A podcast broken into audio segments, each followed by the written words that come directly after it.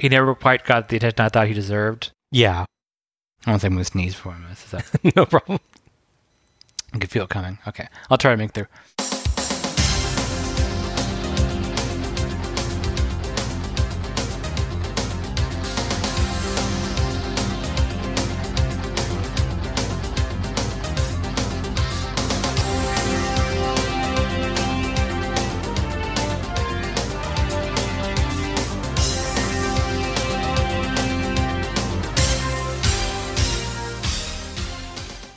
Hello, everyone, and welcome to Let's Go to the Ring, where we take a look at the good old days and not so good old days of World Championship Wrestling series by series.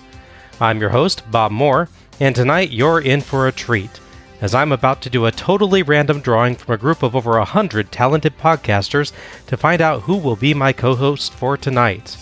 Let's see. And the name is Alec Pridgeon. What are the odds? It's amazing. Yeah, how about that? I just so happen to draw the same co host I have on every show. Huh. That's random chance for you. Yeah, I figured it'd be me or Marc Maron, so. How's it going tonight, Al? Good. How's it going with you? It's going all right. Uh, you got your first vaccination shot this week, right? I am. I am mostly protected now. Yep, yep. And I got my second on Friday, actually. So uh, we are swiftly approaching, I think, the days when we may be able to actually watch shows together again. What a crazy time that was so long ago. I, it's been a year. I know, yeah. It's it's amazing to think of that that we've gone through. I think, what's it? A whole additional series and part of a new one. Yeah. Because all of WrestleWar, right? Yeah, all of WrestleWar, and a, a couple special episodes, and then a good chunk of Slamboree between between seeing each other. So uh, that's that's kind of amazing. I'm, I'm definitely looking forward to being able to actually watch a show in person with you again. Mm-hmm. We can watch together as opposed to using watch together. Yes. Of a worry about lag when we're in the same room, Yes, yes, it'll be better recording as well. for sure. Yes, a PSA from Let's Go to the Ring to everybody. Please, please, please get your vaccinations uh, when they're available for you, and uh, do not hold back from that. Let's let's all get vaccinated so we can end this thing and get back to our normal lives. Absolutely. I mean, I don't want to see people complaining about how they can't do something and then go, well, have you got your shot? Well, they'll know. Yeah, yeah. So let's go to the vaccination site. Yeah, there you go. Tonight, we're taking a look at Slamboree 1997 The Tradition Continues. This is neither a Hall of Fame show nor a Battle Bowl show, so I'm pretty sure WCW doesn't know what the word tradition actually means. You would think a company rooted in such actual tradition would know what it means, yeah. Yeah, yeah. The WWE network has now moved over to the Peacock streaming service, so just a note that we're going to be covering the Peacock version of these shows if that matters, as that's the most easily accessible version for current wrestling viewers. Um, Al, I think you've used the service a bit more than me at this point. Do you have any thoughts on it in general so far? Uh, it tends to work pretty well. There's a couple little things they don't have that most of the ones do. Like, for example, Netflix, you click on your button, go to your queue, and everything you've selected all goes there. Mhm. You know, Disney has that, Amazon Prime's got that. You can add stuff on Peacock, but then there's no like master list icon, at least not that I can find yet. Oh, okay. So I mean, obviously, if you know something I'm going to watch, you can type it in and find it. But it's it's weird. There's like one simple thing like a a list or a queue is not on there. But otherwise, yeah, it's fine. hmm It's funny to see how they list the pay per views as seasons. Yes, yes, Like it is. this That's is like season five, and then there's one episode, which is the only one. Yeah, it's kind of slotted in their existing setup rather than having a setup custom built for it now. Correct. But it, it does work. Yeah, sure. I, I found it interesting. We we both actually have ended up right now because of the special deal, at least that they had for it, um, with the ad supported version.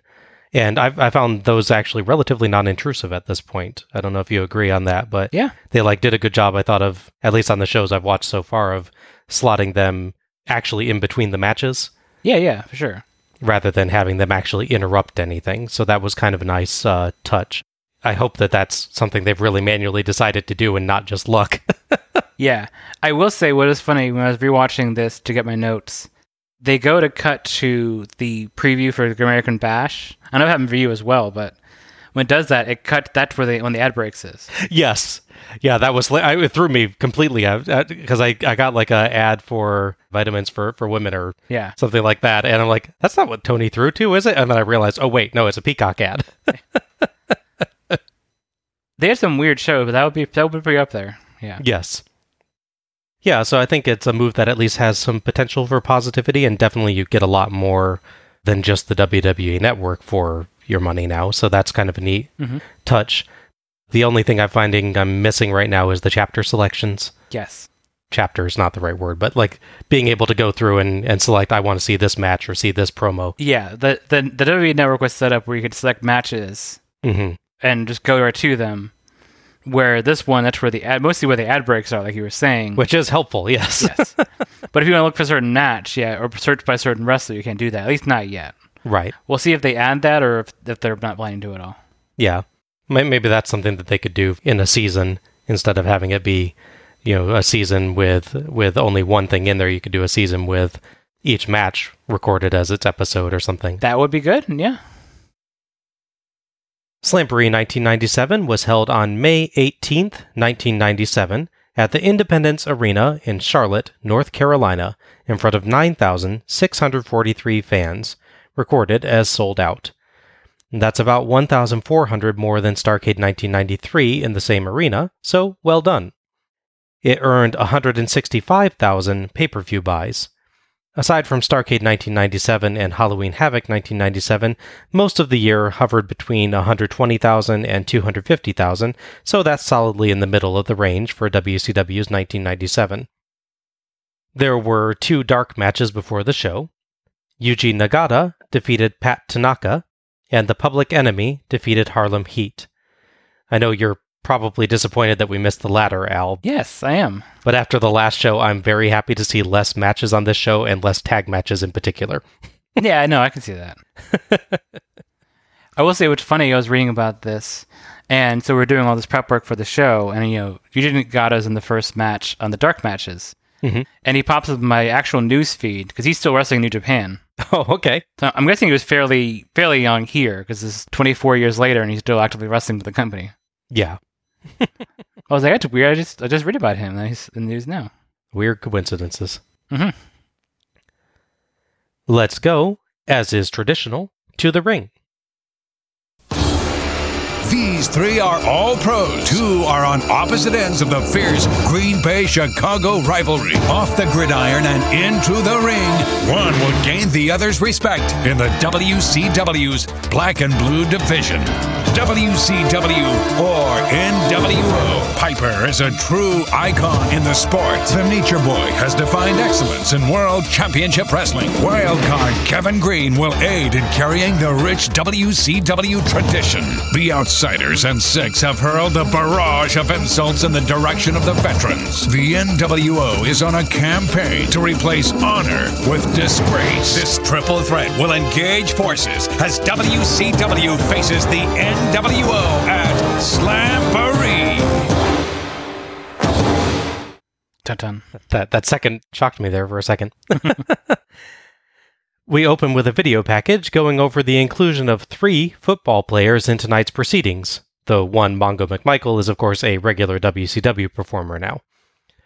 The narrator says that Mongo or Reggie White will gain the other's respect in the WCW's Black and Blue division. Yeah, what, what what division is that exactly? Right, but like one stupid name for the division apparently, and two, even in their own narration, they are now calling it the WCW. Yeah, I know. Yeah, yeah. the rest of the package goes over the WCW versus NWO six-man tag main event. Flair, Piper, and Kevin Greene, who apparently has no problem teaming up with Flair, the man who bribed Greene's best bud Mongo to turn on him last year, are Team WCW. Green has a Sting level forgiving spirit slash gullibility, I guess. Pretty much, yeah. They'll face NWO members Nash, Hall, and Syxx.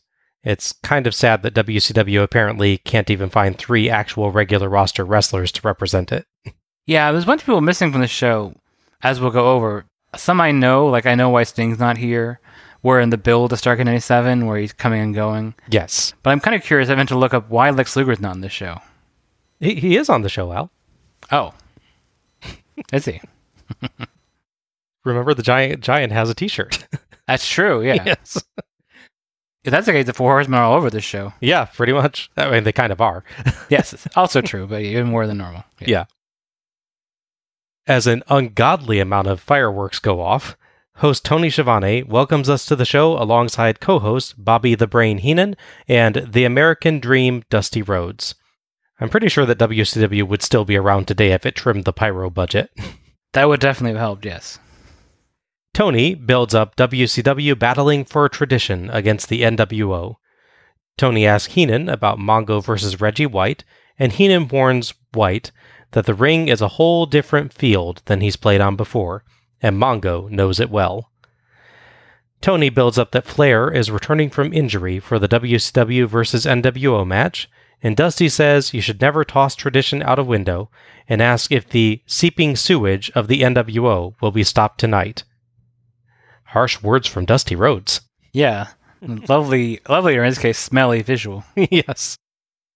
Let's go to the ring. The opening bout this week on Slamboree. Wait, did you say this week? Yes, he did. It's so coded in his brain from working From, nitro. from Nitros, yeah. Or maybe, maybe he saw in the future and saw that Peacock would have them as seasons, Ah, and he thinks that it's a weekly show. I mean, it's, that makes as much sense as anything else we're going to say. Our first match is Steven Regal versus Ultimo Dragon with Sonny Ono for Dragon's WCW World Television Championship. The referee for this one is Mark Curtis. Regal a while back lost the TV title to Prince Iaukea. Following that, Regal, was trying to get his title back, attacks Iaukea, which happened to be before one of his matches. We're supposed to defend the title against Ultimo Dragon, which they mentioned in commentary might be a, a factor in the way Dragon won the title since his opponent was injured. Right. The other aspect is there's been this subtle but slow rising tension between Dragon and his manager, given that Dragon's leaning more towards being a good guy, and obviously Sonny Ono I think has never been a face in wrestling, at least not as far as I'm aware of. He is he is my personal hero for introducing the selfie, but Oh yeah. I just don't know if he's ever allowed to be a good guy in wrestling, unfortunately, at this period in time. yeah. Regal makes his entrance to Jeremiah Clarke's 1700s Prince of Denmark's March, one of the most famous trumpet voluntaries in the world, even if I did forget its name and blow an hour of working on show notes figuring that out. Oops. Thanks very much, Regal. it actually has an interesting history, including being used by the BBC during broadcast to Nazi occupied Denmark during World War II. It became kind of a symbol of resisting the Nazis as a result. Oh. Of course, to us Americans, it I guess it just sounds like snooty trumpet music, so we slapped it on a British heel to show how snobby he was. Yes. As he enters, Tony tells us that Regal no longer wishes to be called Lord Stephen Regal because being a noble is a given, apparently. So the idea is that he's so arrogant that he doesn't want to wave his lordliness in everyone's face? Huh? Yeah, that's kind of interesting logic there. I also don't like the new code. It looks like he cut up a shower curtain. yeah, I can see that. Ultimo Dragon, miscalled as the Ultimate Dragon, And they do it the whole whole match. constantly, yeah, yeah. has an awesome silver and black outfit. He is second only to Liger for awesome ring attire, I think. hmm He seems annoyed by Ono, and he begrudgingly allows a selfie like a tired movie star being pestered by an annoying fan when he's trying to remain incognito. Yes. yeah, he has the celebrity at an airport at 4 a.m. Yes. He also sells being momentarily blinded by the camera's flash, which got me, though I'm not actually sure there was a camera flash. I think the flash that we see may actually have been his pyro still going off. he has a little trouble getting his cape off today.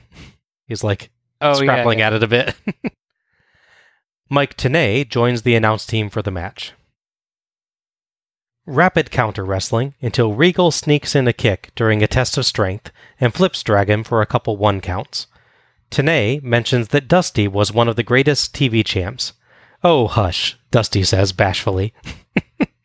Dusty is known for his shyness. That's true. Yeah, he's the the most humble, shy, and, and not at all talkative person. It was it was really funny. Yeah.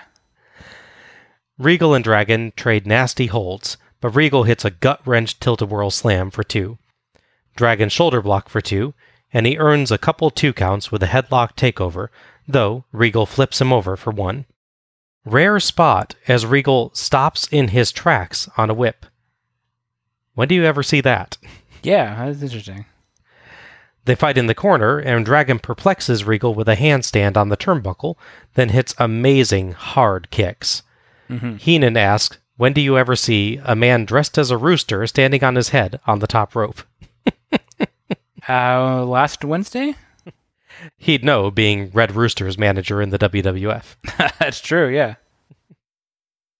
Dragon single leg crab, neck breaker, and figure four neck lock, but Regal stomps him hard.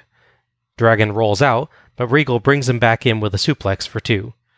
Dragon hits a sunset flip for one. Regal nearly gets the Regal stretch, but Dragon lunges for the ropes. Regal slaps him, so Dragon takes him down and aggressively slaps him back, then puts on a cross arm breaker. Heenan advises Regal to bite Dragon. I mean, it makes sense. Yeah. Regal tries the Regal stretch again, but Dragon resists, so Regal uses a bow and arrow, then a headlock, and Dragon does bite Regal. Well, he was billed as Bruce Lee's final student after all. Yeah, true. Nasty kicks by Dragon, and a crazy bridging spider STF. And the fans actually chant for Regal. yeah, it's really surprising. I think Heenan actually says something like he, he hears them chant Regal's name all the time, but normally it's accompanied by a few more words. Yes, that is what he says, yes. Oh ono amusingly shields his ears. Regal tries a back body drop, but Dragon flips over him, lands on his feet, and drop kicks him out through the ropes. Ono lands some kicks, but Dragon goes out and throws Regal in, then glares at Ono, who looks shocked.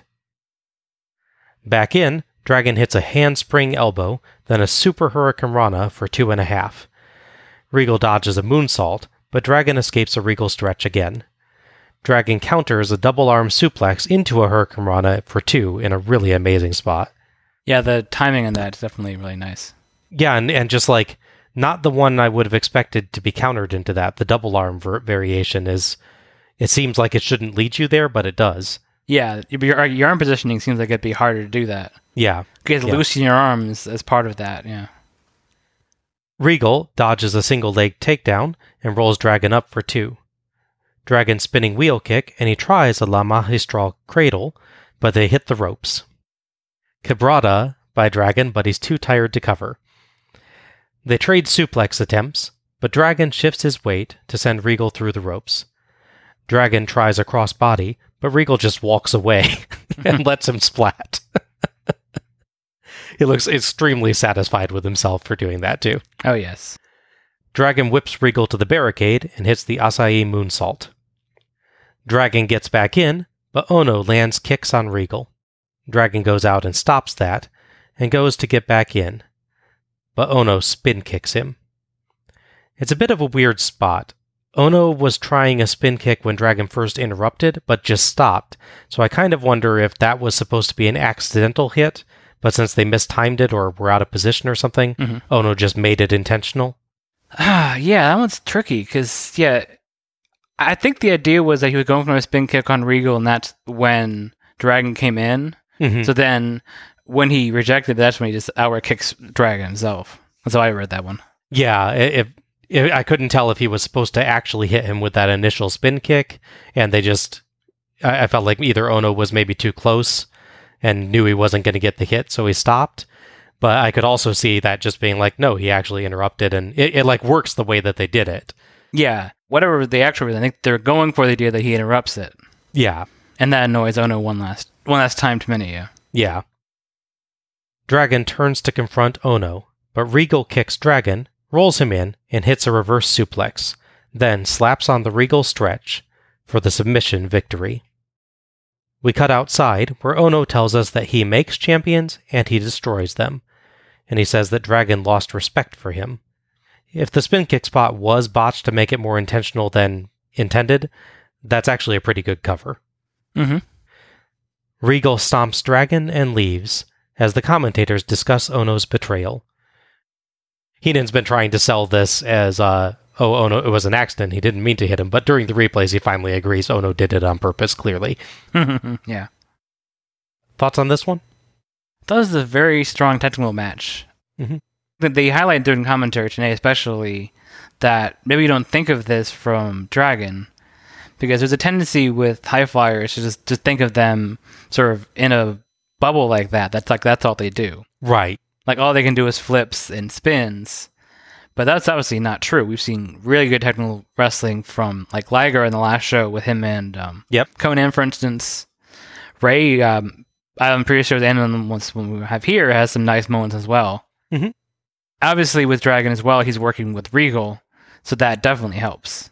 yes Regal's really good at selling all the offense like death yeah and also keeping the pace going too. That's a there's a really tricky balance because some guys, some guys don't sell enough and they just sort of pop back up for spots to keep the pacing going. hmm Whereas other people, they tend to sell like death and then it's slowing down. Like yeah, they you're probably to keep picking them back up again and right doesn't quite go the right way.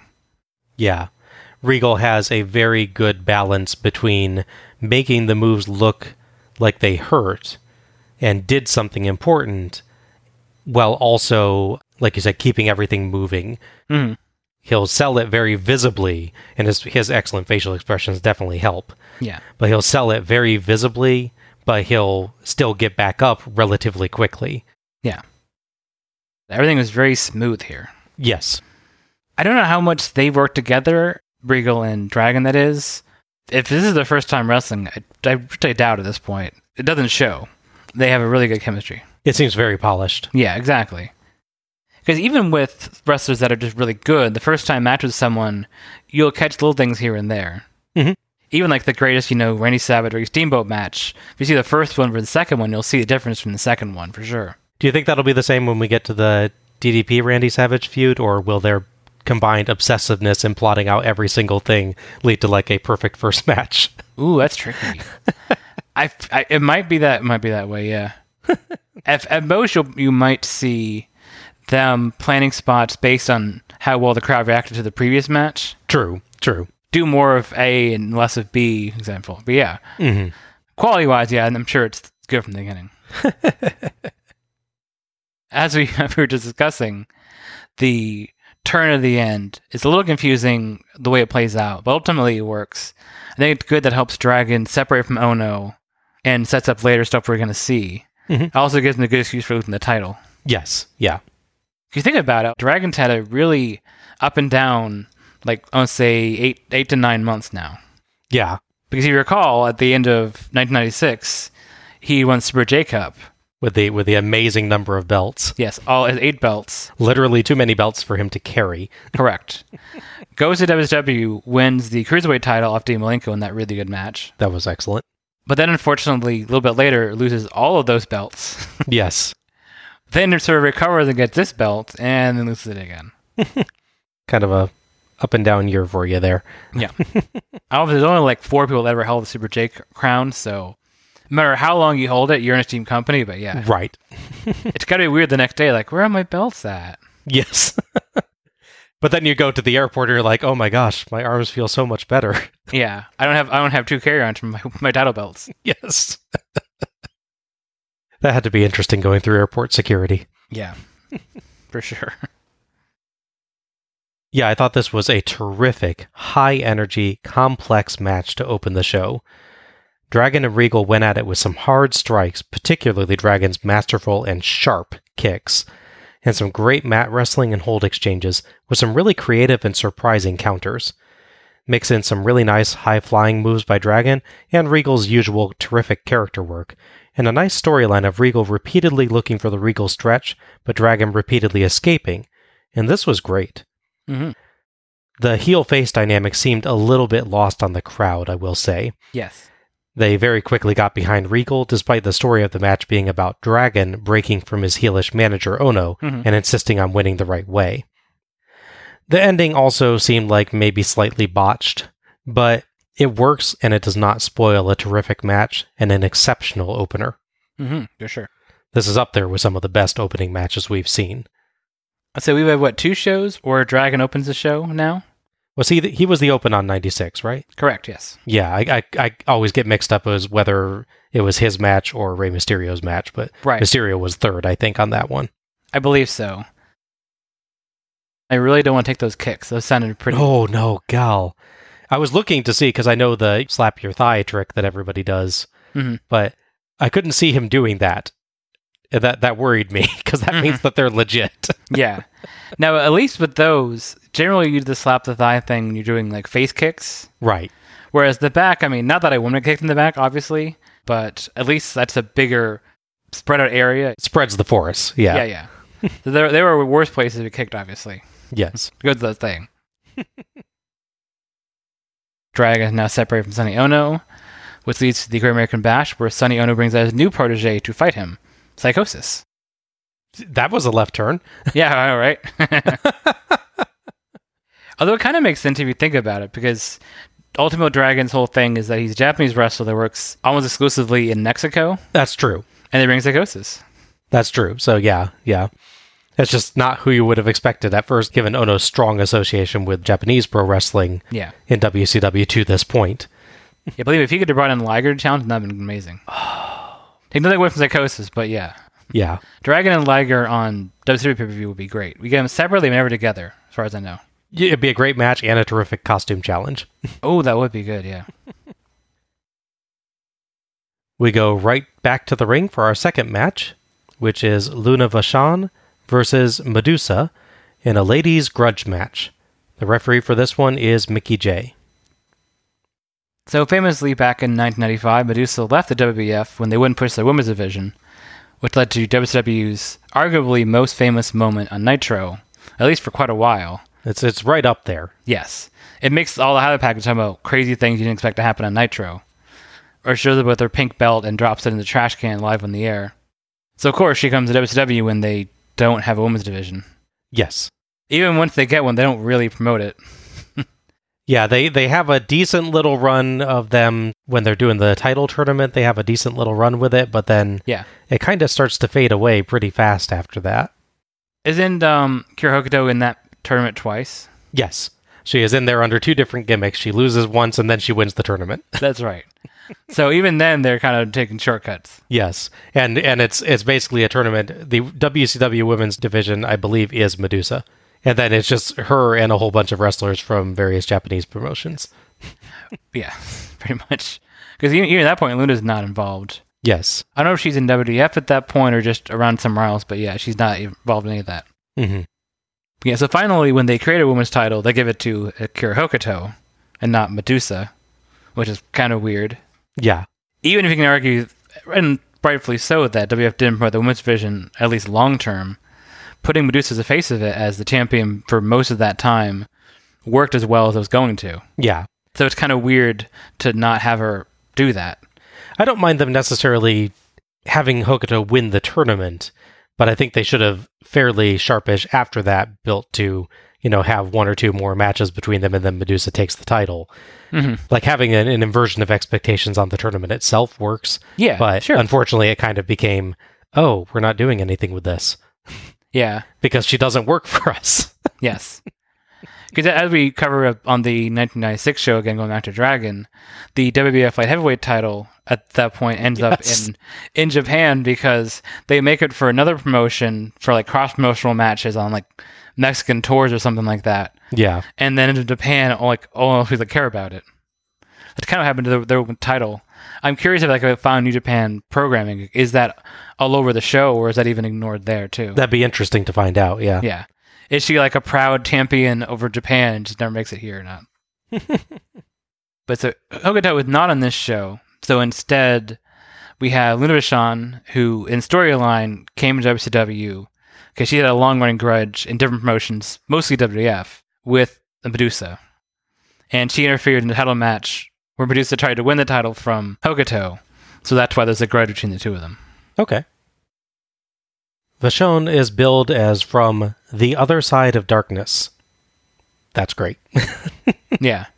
It's like being from the dark side of the moon. Probably, probably somewhere around there. Yeah, seems like they share a zip code. Yeah, I think so. She's got a good evil supervillainous look.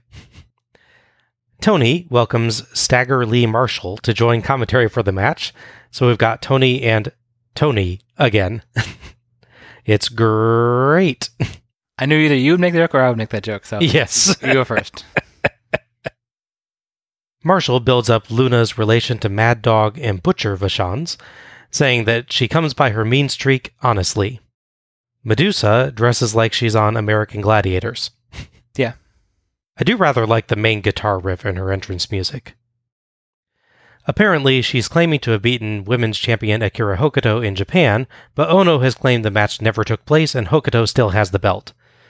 Has anyone tried, I don't know, calling the organization in Japan and asking for a tape? Yeah. Seems like something you could do. Yeah, I would think so. Vachon slaps Medusa hard and hurls her around the ring, earning Alexa Luger cells from Medusa.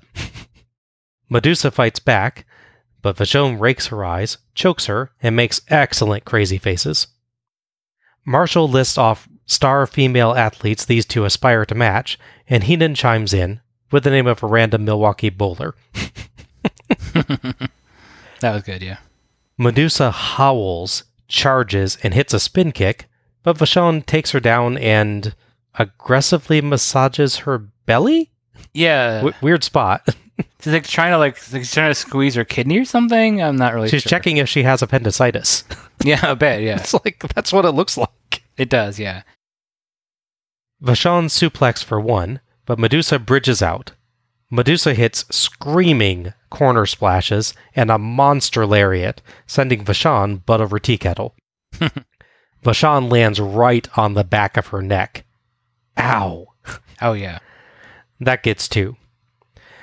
Medusa kicks and a sunset flip, but Vachon kneels on top for two, but pulls at Medusa's hair, so Jay counts for a break instead. Tony points out that might have been it if Vachon hadn't done that. Medusa rolls it over for two, but eats a spinning facebuster and neckbreaker. Medusa dodges a top rope splash and hits a beautiful bridging German suplex for the three count and the win. Medusa takes off the American flag part of her top, thankfully there's another top beneath, Mhm. and swings it around to celebrate. The replays show Vachon indeed landed right on her neck on that lariat. Oh yeah. That must have hurt like hell. hmm The bridging German suplex was astoundingly beautiful, though. Yes. Great, like, arc on it.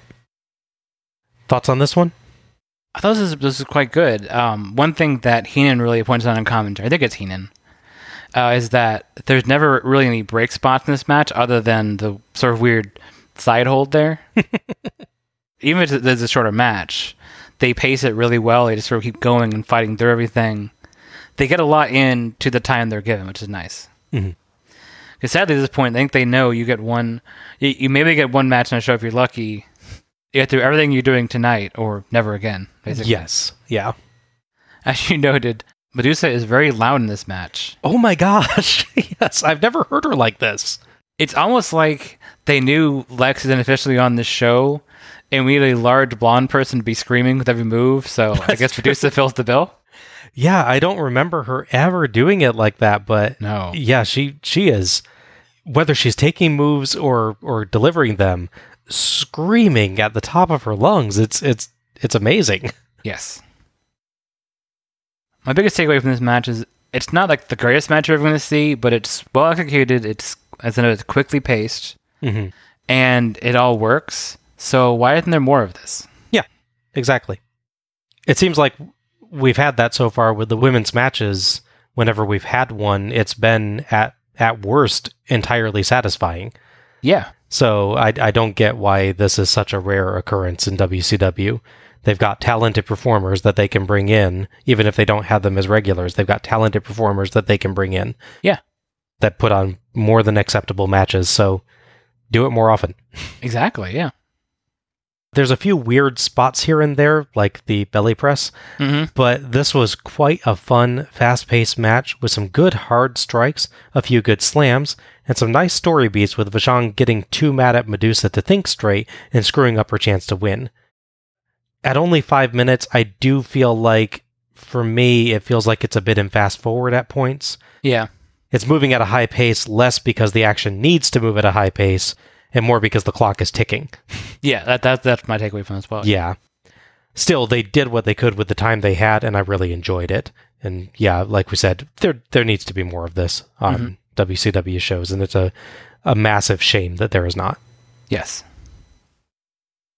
Medusa will get one last shot against Kira Hokuto, to take place at the American Bash, the next show.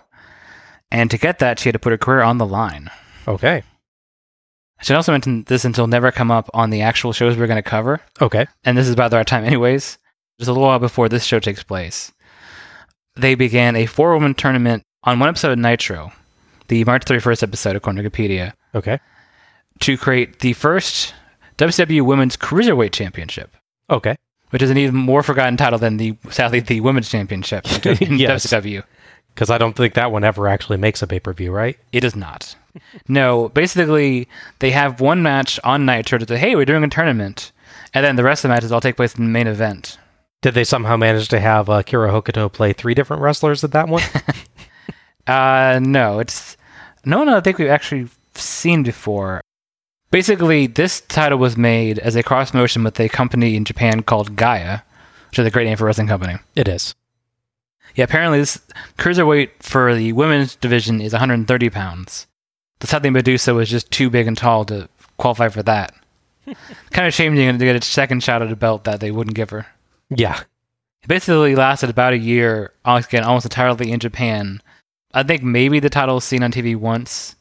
I, I remember seeing on RM Nitro before we started the podcast and thinking, I'm not aware of this belt even existing. And I looked, I'm like, oh, that's why. Considering that we're aware of the Western States Heritage title, that's a major insult. Exactly, yeah. We go to the stage where Mean Gene Okerlund shills the hotline and claims someone might be leaving WCW. 1 900 909 9900. The NWO theme, Randy Savage version, interrupts, and Randy Savage and Miss Elizabeth come out to run Gene off. NWO theme count 1. Savage takes his microphone, and they come down to the ring as Dusty says that Savage is about to filibuster, and Diamond Dallas Page is probably on Savage's mind. Savage says the center of the universe is the Outsiders plus six, the Wolf Pack, and Hogan, Bagwell, Norton, and Bischoff. The crowd chants for DDP, and Savage says he's not part of the center. He says DDP doesn't want to feel the madness or have any part of the Macho Man. DDP comes charging through the crowd with a badly bent crutch in his hand and just about reaches the ring before Macho spots him and scampers. DDP gets in the ring as Bischoff comes out to bring out more NWO guys, and the NWO gathers on the ramp. DDP takes up Savage's microphone. Page asks Savage where he's going. Page thought he wanted to feel the madness. What's the deal? Hogan isn't here to ambush Page, so Savage doesn't want to feel the madness now? Page says he gets it. Savage has a previous engagement to wash Hogan's car and kiss his ass. Still get the order backwards. yeah. Actually, kind of, kind of do get the order backwards. It'd be a little more pleasant. Yes, it, uh, true, true. Yeah. Depends on the car, I guess. Savage tries to sell that he isn't bothered, but the grin looks false. Savage tells the others to back off to the sides and goes totally red as he tells Bischoff to get out of his way. Savage strides to the ring. Heenan says Savage is doing the wrong thing and he should make Page fight Savage's way, not play Page's game, but quickly notes he's not sticking up for the NWO. Tony says he certainly is, and Heenan says he's a broadcast journalist and has freedom of speech. Savage in, and Page beats the crap out of him with the crutch. Bagwell in, and he's hit too. Vincent in, and Page breaks the crutch on him. hmm Ow!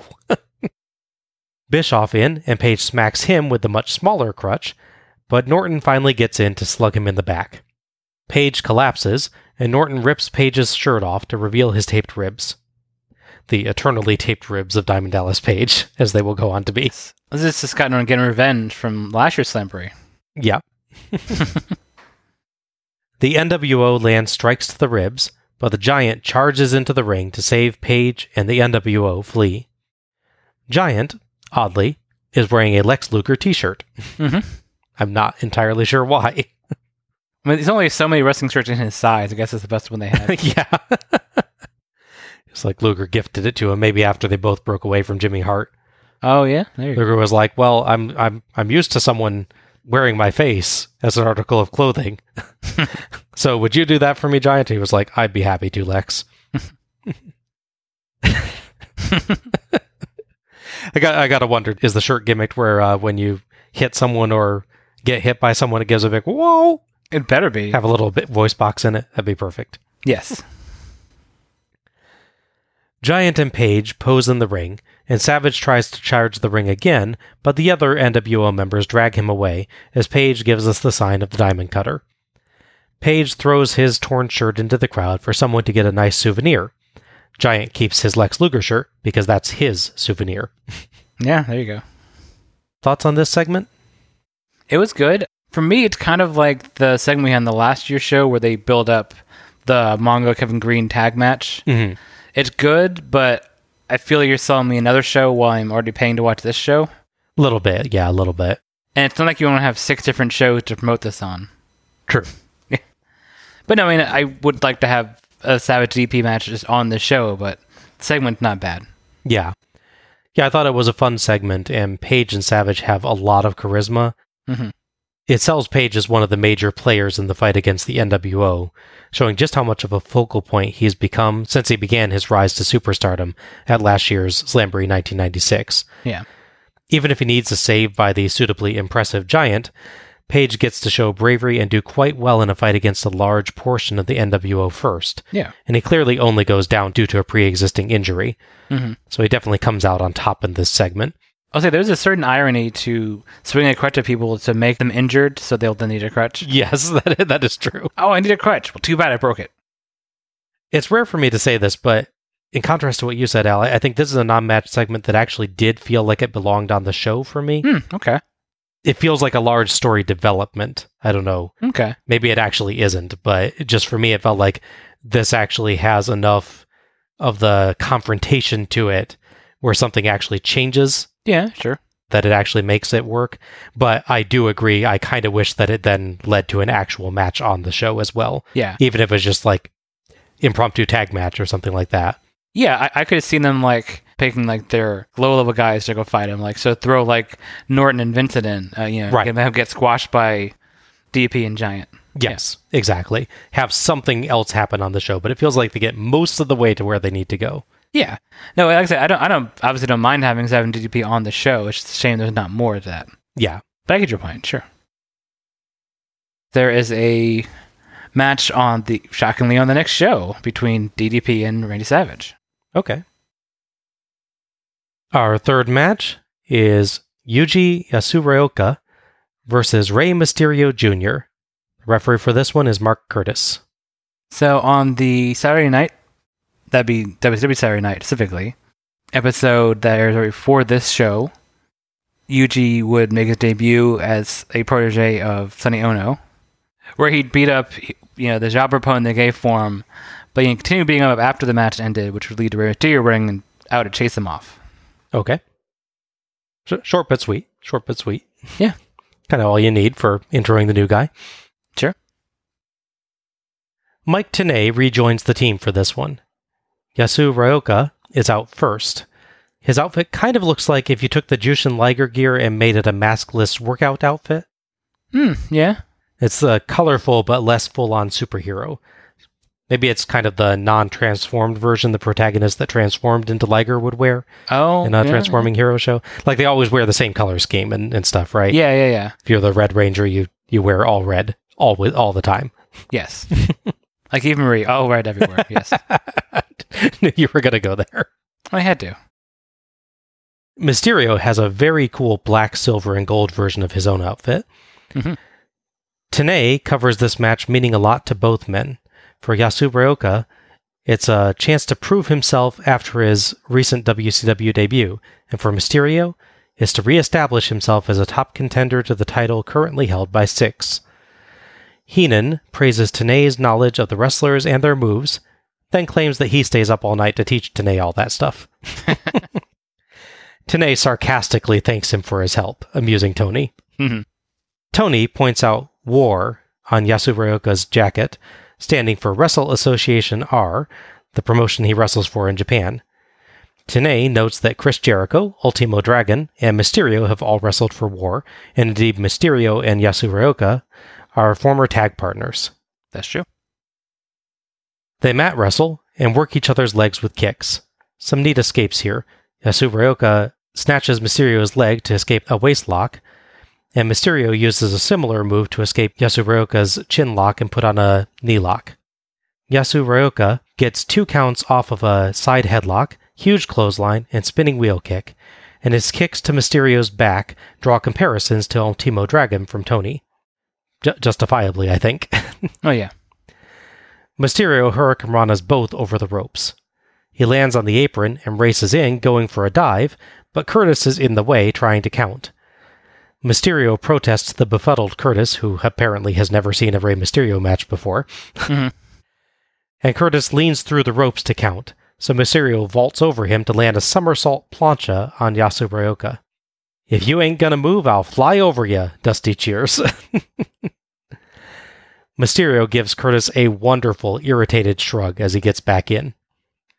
Yasuraoka gets the ropes on a camel clutch, and Mysterio stomps him hard as Tony notes Mysterio's frustration. Yasuraoka counters a whip, and Mysterio flips over the ropes and lands on his feet on the apron. We get a great, oh, come on kind of gesture by Yasuraoka for that one. yeah, that's nice. It's kind of like, what do I have to do to get this guy down? yes. Mysterio tries a springboard splash, but Yasuraoka spin kicks him out of the air. Mysterio makes the ropes on a pin, and Yasuraoka yells at Curtis. Yasuraoka hits a monster forearm shot and a cool rope climbing springboard back kick. Tenay notes that Yasuraoka's current tag partner in war, Lance Storm, was Chris Jericho's longtime tag partner. Storm will, of course, later work for WCW himself, and at first I didn't actually realize that this was well before he started. Yeah, yeah, yeah. It's cool to hear him getting a call out even before that. I liked uh, Heenan's joke about his name as well. Yes, he says he sounds like a weatherman from Omaha. Yes, which he totally does. which he does, yeah, yeah. I can see that. I'm Lance Storm here with the weather. yeah, exactly. Yasu works Mysterio's arm with an armbar, cross arm breaker, key lock, strikes, and a leg drop, but Mysterio rakes the eyes, surprising Tenay. Yasu levels him with a clothesline for two and twists him down into the cross arm breaker again, then twists Mysterio's arm around the ropes and boots it. Mysterio rolls out, but comes back in to eat more strikes, and Yasu dives over the ropes, holding Mysterio's arm to yank it across the rope. Mysterio cradles his arm outside, and Yasuraoka dives out with a double axe handle, nearly taking out the cameraman too. Yasuraoka suplexes Mysterio back in for two. Mysterio double leg takedown that's almost a power bomb, then a split legged moonsault catches the camera for two. Mysterio hip toss reversal is reversed by Yasuraoka for two, but Mysterio flips it over for two. Mysterio ducks a spinning wheel kick and actually hits a power bomb. That was pretty impressive from a guy as small as Mysterio. That was a surprise for me, yeah, absolutely. Yasuraoka dodges a top rope splash and hits a double arm DDT for two and a half. Distraught, he screams at Curtis, who reminds him that he can throw him out. Another double arm DDT attempt, but Mysterio back body drops him and bridges for two. Yasuraoka spinning wheel kick and back kick, but Mysterio drop kicks Yasuraoka out of a top rope dive and hits a springboard Hurricanrana for the three count and the win. Heenan and Tony talk about how it could have gone either way at any moment on that one. Mysterio says something rather questionable about Japanese not intimidating Mexican or American wrestlers. And we go to replays. I mean, yeah. Yeah. Re listen to that, it's the idea going for is that like their divisions aren't going to be intimidated or something. It's not. I've heard worse things. I've heard worse. He just he really should have said something more with the companies than the countries. Yeah, no, I see that. Yeah, it's the same thing as Starrcade '95. It's like what they're actually going for is a company versus company thing, but it ends up being sold as nationality versus nationality. Yeah, no, I, I get that. I yeah. That. We go to replays, getting a much better shot of Yasuraoka double axe handle dive than we got in the match. Yeah, Yeah, in the match, we basically see his feet as they go past the camera. Yeah, and kind of hit the camera. yes. hmm Because he suddenly is in frame colliding with Mysterio, which does look kind of awesome, but at the same time, you're like, wait, what was he doing? Yeah. Thoughts on this one? Those match had really strong action. As we mentioned, they wrestled a couple times with each other. I think they might wrestle against each other once or twice as well. Tenay does mention they were opponents as well. Yeah. Yes. It definitely shows, um, because even at this point, Yuji's fairly early in his wrestling career. He's about five years from when he started. He trained in 92. It's definitely on Rey to sort of control the match and put things together. I thought he did a really good job with that. Yes. Early on, I think you bring at the point when we watched it the first time, it tends to be, for the most part, more basic offense from Yuji during the early parts of it. Nothing bad, it's just he's, he's not doing the flashy stuff, but he's doing the, the more basic fundamental stuff. Yeah. It threw me a little bit at first because he fights like he's a bigger wrestler. Mm-hmm. He like does power strikes rather than the flips and such that I was expecting. Right. But then he, he starts throwing in like spin kicks and then that, that lovely dive that they mostly miss until the replay. Yes. So he definitely compensates for that, I would say. And some very cool holds and transitions as well. And Oh, yeah. even if he's concentrating a lot on strikes, they look monstrous. The big winner here, not just in the actual pinfall, but in the overall scheme of things, definitely Rey. Yeah. They gave him a really good opponent to feed off of, to not just not be a squash match because this is by no means a squash match. no. Um, it's a great back and forth match, but it's clear that long term the big future is Mysterio. So he, he ultimately gets the win here and gets to look strong, going into what will hopefully be more matches against Syxx and going for the title. Yep. Even though there's a longer match in the show, I don't think it's too long because they, they mix things up pretty well. They don't get like stuck on a hold for a couple minutes during like some of the long matches on shows can tend to get on Mhm. because they have the, clearly have the stamina to go longer, quicker matches.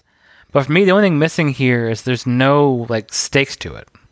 Yeah, because it's not actually for a title or for the number one contendership. Yes, yeah, Tenay, I think it is, tries to add some yes, where he says it's it's a really important match for Yasuraoka because he's trying to prove himself and that Rey needs to prove that he's in the title picture again, but it's not actually for something. yeah.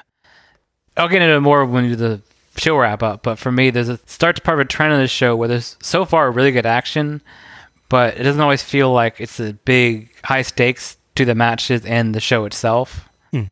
But yeah, nothing's been bad so far. But yeah, it hasn't been quite as big as you might think. Thing is, it's WCW at this point. We're but two years, almost two years into Nitro, and the big draw of Nitro was supposed to be that instead of just having jobber matches against the stars and then go pay per pay per view to you know watch SummerSlam like WF does, they would have the big matches on the show. Right. The problem they're throwing into, especially around this time, is they've had so many big matches on TV. I think at this point they're running out of big matches to have pay per view. Right. So when you have a match like this, which is really good, but has no ultimately major stakes, makes you wonder why wasn't this on Nitro as good as it is. True, true. Yeah. And that, that's that's a double edged sword of, of way Nitro works. Yeah, I think you kind of run into that. It's it's probably a victim of its own success and being uh, raised to multiple hours. Yes. Where when they had it as a weekly one hour show, yeah, you could have big matches, but you do it as like we have one big match a week, Exactly. and then a bunch of other stuff that happens. Mhm. But now it's a two hour show, so if you're maintaining that we want to do the big matches, you're using up so many of your big matches, Yes. and you either have to give them unsatisfying endings or blow pay per view quality matches. Mhm. And they do both generally. Yes. to be fair, WCW tended to blow their endings even on pay per views. so, That is also true. Yes. yeah, I thought this was a darn good match. I've not seen Yasuraoka before, and I, like I said, I was a bit thrown by his style early on because he wasn't fighting the way I expected him to fight. Mhm. But he ended up very cool and uh, had a lot of good moves. Mysterio filled the flippy move quota quite well anyway. Oh yeah. And Yasuraoka's uh, rope climb spots, that one kick or into the double axe handle dive that we later see, were really, really nice and smoothly done. Oh yeah. Mysterio actually, I thought, kind of played a subtle heel at some points when he gets really vicious and then when he uses the eye rake. Yeah. The commentators nicely tie that into him getting frustrated, but it feels like a darker mood for Mysterio than we normally get. yeah. And I agree, you could tell that these two had a really good history of working together. Mhm. Not only did they work together well from a move standpoint, but they had some good character interactions as well. Yes. So it took a little bit for me to warm up to this one, but I really liked it once I got used to it. It's kind of like going back to Starrcade 1995, a couple of those matches featuring, to us anyways, unknown people Mhm. against WCW stars. You know, we didn't know what sample Koji Kanemoto was, but seeing the match play, like, oh, he's actually really good. Mhm. So you, don't, you have no, no expectations going into it, but the ultimate result is quite good. Yeah. Yeah, I think it, it took me about, I'd say, I don't know, what, two or three of the minutes of its runtime for me to get used to the style of the match, but then I started really being able to appreciate it. Yeah. So it's kind of like not to not to insult UDS or Aoka, but it's kind of like when you first see um, Jerry Flynn. and trying to mean to, to either one of them, but Jerry Flynn's whole thing was he's big and tall, but he didn't didn't do a lot of power moves. He would just use a lot of kicking and ground things. Mm-hmm. So you would think he'd be throwing people around like the Steiner brothers, but then he's just he's not doing that, and you're confused. Yeah. It's a little like that. I wonder if there's a there's a Yuji Basaroka Mm, in Japan to fill the similar name counts. probably. Well, this is Yuji's only WCW appearance, counting Saturday night. That's a shame. Yeah. He was good. I know. I don't know if this was just like a one-off. Hey, we have this guy. You want to put him on TV to help promote him thing. From what I can tell, he wrestled his whole career in in war. Huh. He trained there at the beginning when it started. He wrestled on through 1999 to when he retired to become a motorcycle mechanic. Okay. Yeah. Well, yeah, more power to him. Yeah. During the tail end of his career, actually, a little bit following this match, in fact, he'd have a match against Jushin Thunder Liger, who at that point was the current holder of the Super J Crown. Oh, cool. Yes. Because if you recall, Liger's the one that wins the J Crown off of Dragon Right. a little bit after Starrcade, actually. It's that funny bit where Dragon comes in with eight belts and challenges Malenko for his one belt. So now he has nine. Yes. By the time he comes back for the rematch, he only has the one belt again. Yes. The poor Dean can't has no second shot at winning the nine belt combo. it's like, man, I know it's my belt that I'm trying to win back, but it feels kind of underwhelming compared to last time, Dragon. Yeah. yeah, Yuji would actually beat Liger in a match. However, he wouldn't win the whole Super J Crown, unfortunately. He would only win one of the belts in the Super J Crown, which they then broke off from the belt, which is confusing. Mm, yeah, slightly. You, you, you can have one of my eight belts. I thought the entire idea of those was that we're defended together. Yeah. Our fourth match is Mortis with James Vandenberg versus Glacier. Referee for this match is Mickie Jay. Blood runs cold. Copyright laws are challenged. This is mortal uh, wrestle combat. yeah, so basically this whole blood runs cold thing, which didn't we get a teaser for in the very last show, in fact? Yes, we did. So this was basically attempt to go off the popular success of Mortal Kombat, as they probably figured out from that intro. Yes. So you had the ice-based guy. You have Mortis, who obviously has a death-based thing going on with his name. Mhm. He has a lovely skull face. And actually, I don't know the timing exactly but he has green armor, which is definitely a uh, reptile thing. Yeah, it's funny they made him green instead of yellow Yeah. because Scorpion is yellow and he's Sub Zero's nemesis. Yes, correct. And then Wrath doesn't wear a mask at all, which is kind of confusing. They kind of gave up on the Mortal Kombat analogs at that point. yeah. But yeah, so Mortis is the bad guy who's coming managed by James Vandenberg, who I'm hoping at one point in your notes you've misspelled James Vanderbeek, but I'm guessing you didn't. I, I did not know. Oh well. A man can dream, can't he? Vandenberg's the evil semi satanic kind of looking guy. He'd wear red and he has the evil devil beard, but he's not they can't go full on Satan because it's, you know, TBS and TNT. There, there are rumors he used to be a druid. Yes. Very substantiated rumors, but yes, rumors nonetheless. so it's never quite a Shang Tsung. Um, I guess he's the closest thing you get to that, huh? I, I guess that's the idea. Is he's Shang Tsung to to the Scorpion and Sub Zero. Yeah. I'm not sure who Wrath is supposed to be. I guess he's Goro. Uh, yeah. It doesn't make sense, or maybe he's Kano. He might be Kano. He has the right, yeah, he has the right beard for it. Yeah. Yeah, They never give him an eye patch. I don't know. Maybe we can't handicap that poor guy by covering one of his eyes for a match. I mean, I wouldn't. I wouldn't wrestle at all, obviously, but I definitely wouldn't wrestle with one of my eyes covered. yes. I need my depth perception quite well. Mortis, played by Chris Kanyon, has a cool rock organ theme Oh yeah. that I'm pretty sure was also in one of the WarioWare games, so it must be public domain. Hmm. His outfit is very 90s supervillain. It's like an Image Comics version of Skeletor, maybe. Oh, it's great. yeah, about both of the groups, people can see it. Yeah. It's got big skulls everywhere and a skull mask with a cape and skull staff. Yes. Unlike an Image Comics version of Skeletor, though it actually looks cool, probably because there aren't extraneous pouches everywhere. Yes, true. Vandenberg has Glacier's helmet. He says that they're going to send Glacier back to his igloo in a body bag. Heenan notes that there's a good chance that Wrath is going to be somewhere as well. Glacier gets cool blue lighting and fake snow. He is blatantly, as we've noted, Mortal Kombat Sub Zero. I'm still not sure how they got away with that. It's amazing, yeah.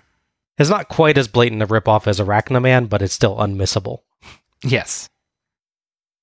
Glacier doffs his ceremonial armor and mask on the ramp and charges the ring, but slides in so fast that he ends up right in front of Mortis, who kicks and stomps his knee, even as the snow is still falling. Vandenberg takes joy in watching. Mortis beckons to the ramp, and Wrath comes down wearing a very cool bat themed trench coat. Is he Wrathula? Yeah. I see that. Mortis climbs on the turnbuckle to pose, but Glacier hits an electric chair drop and big chops. His knee nearly gives out on a back body drop, but he clotheslines Mortis out of the ring. But Wrath breaks Mortis's skull staff over Glacier's neck. Glacier wins by DQ. Vandenberg hurls verbal abuse at Glacier as Wrath and Mortis double team Glacier with hard strikes, and Mortis hits a facebuster on Glacier onto the ring steps. Vandenberg tells him he'll never see the helmet again and slaps him, and Wrath and Mortis go to hit him with a double team move called the Death Penalty. But suddenly, a fan leaps into the ring and takes Mortis and Wrath down with jumping sidekicks and spin kicks. Vandenberg, Wrath, and Mortis flee as Tony identifies Glacier's savior as Ernest Miller, soon to be known as the Cat, the World Heavyweight Champion of Tournament Karate. Doug Dellinger, with a massive Santa beard, comes down with security to break it all up, and Vandenberg tells Miller he just opened Pandora's box. Thoughts on this bit? It's decent action. I've always liked Kanyon. He's always been a dark horse um, wrestler for me. Mm-hmm. He never quite got the attention I thought he deserved. Yeah. The problem is this match is just way too short. Even by the standard of this show, where they sadly played the women's match on Fast Forward, this one they get a bunch of stuff in, but it all feels like except for a tag match we don't get to see. Right.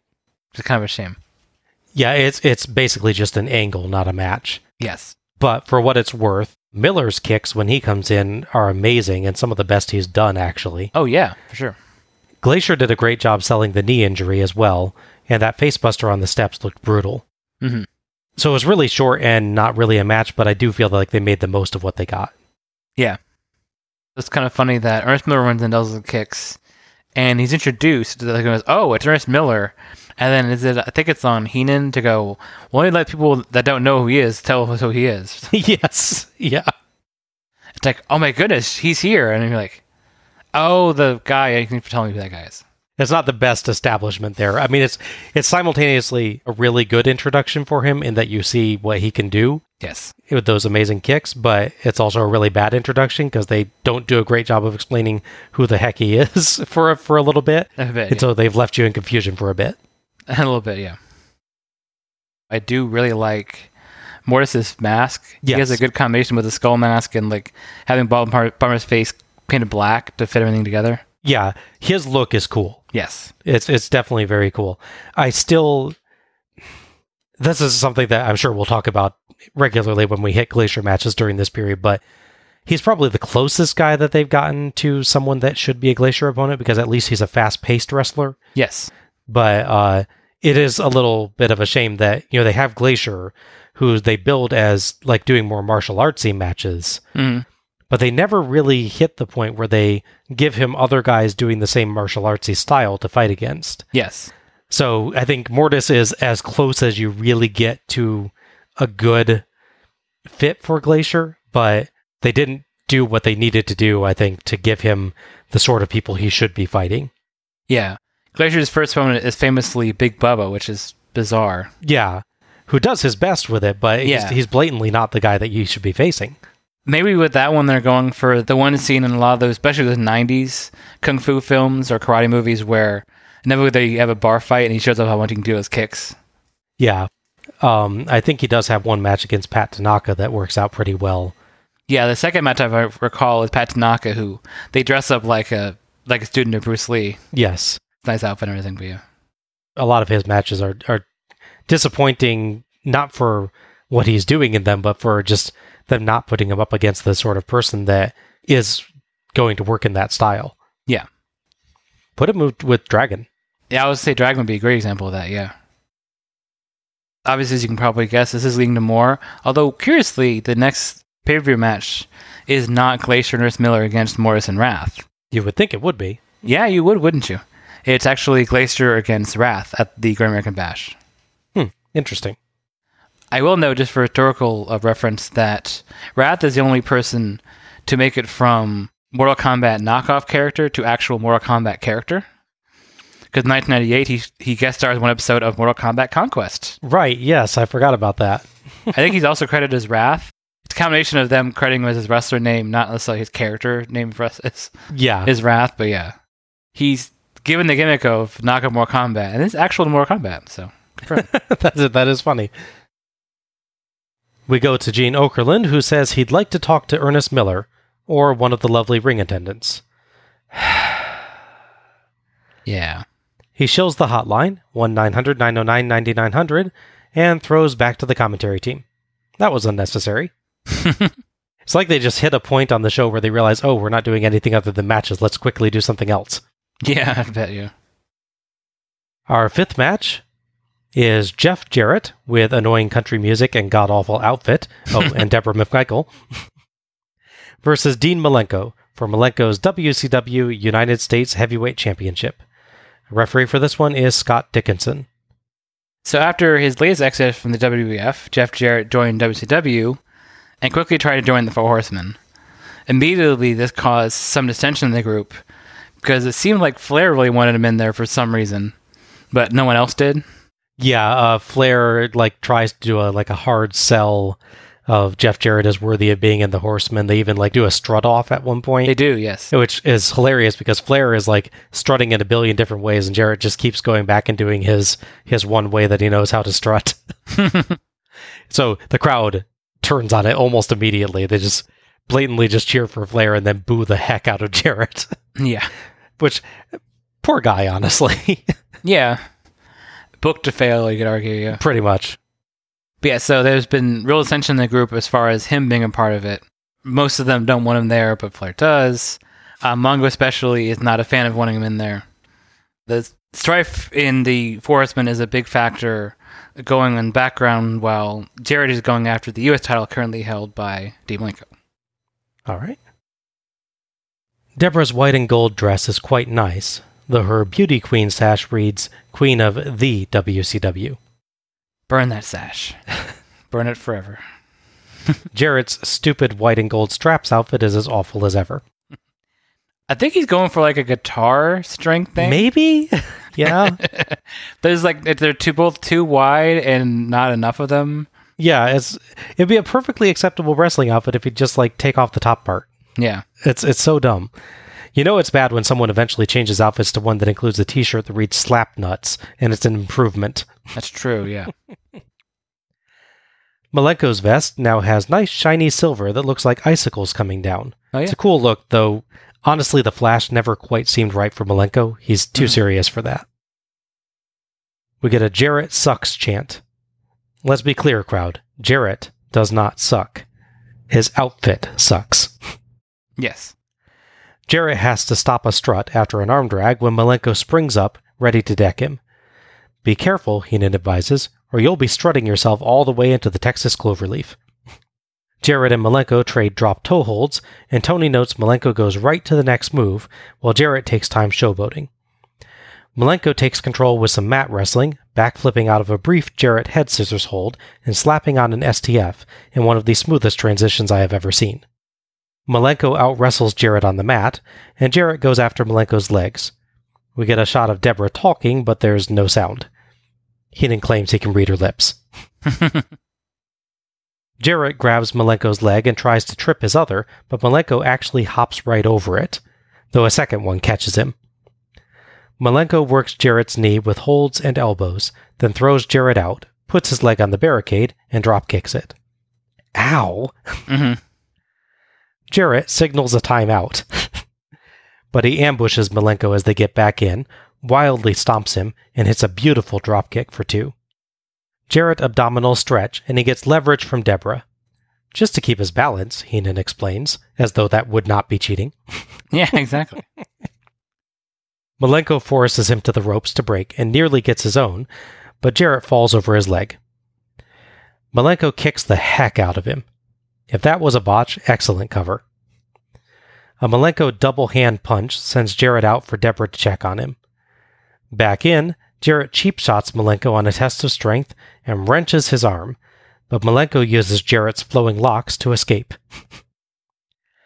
Tony says this match is an example of the traditional wrestling the NWO wants to destroy.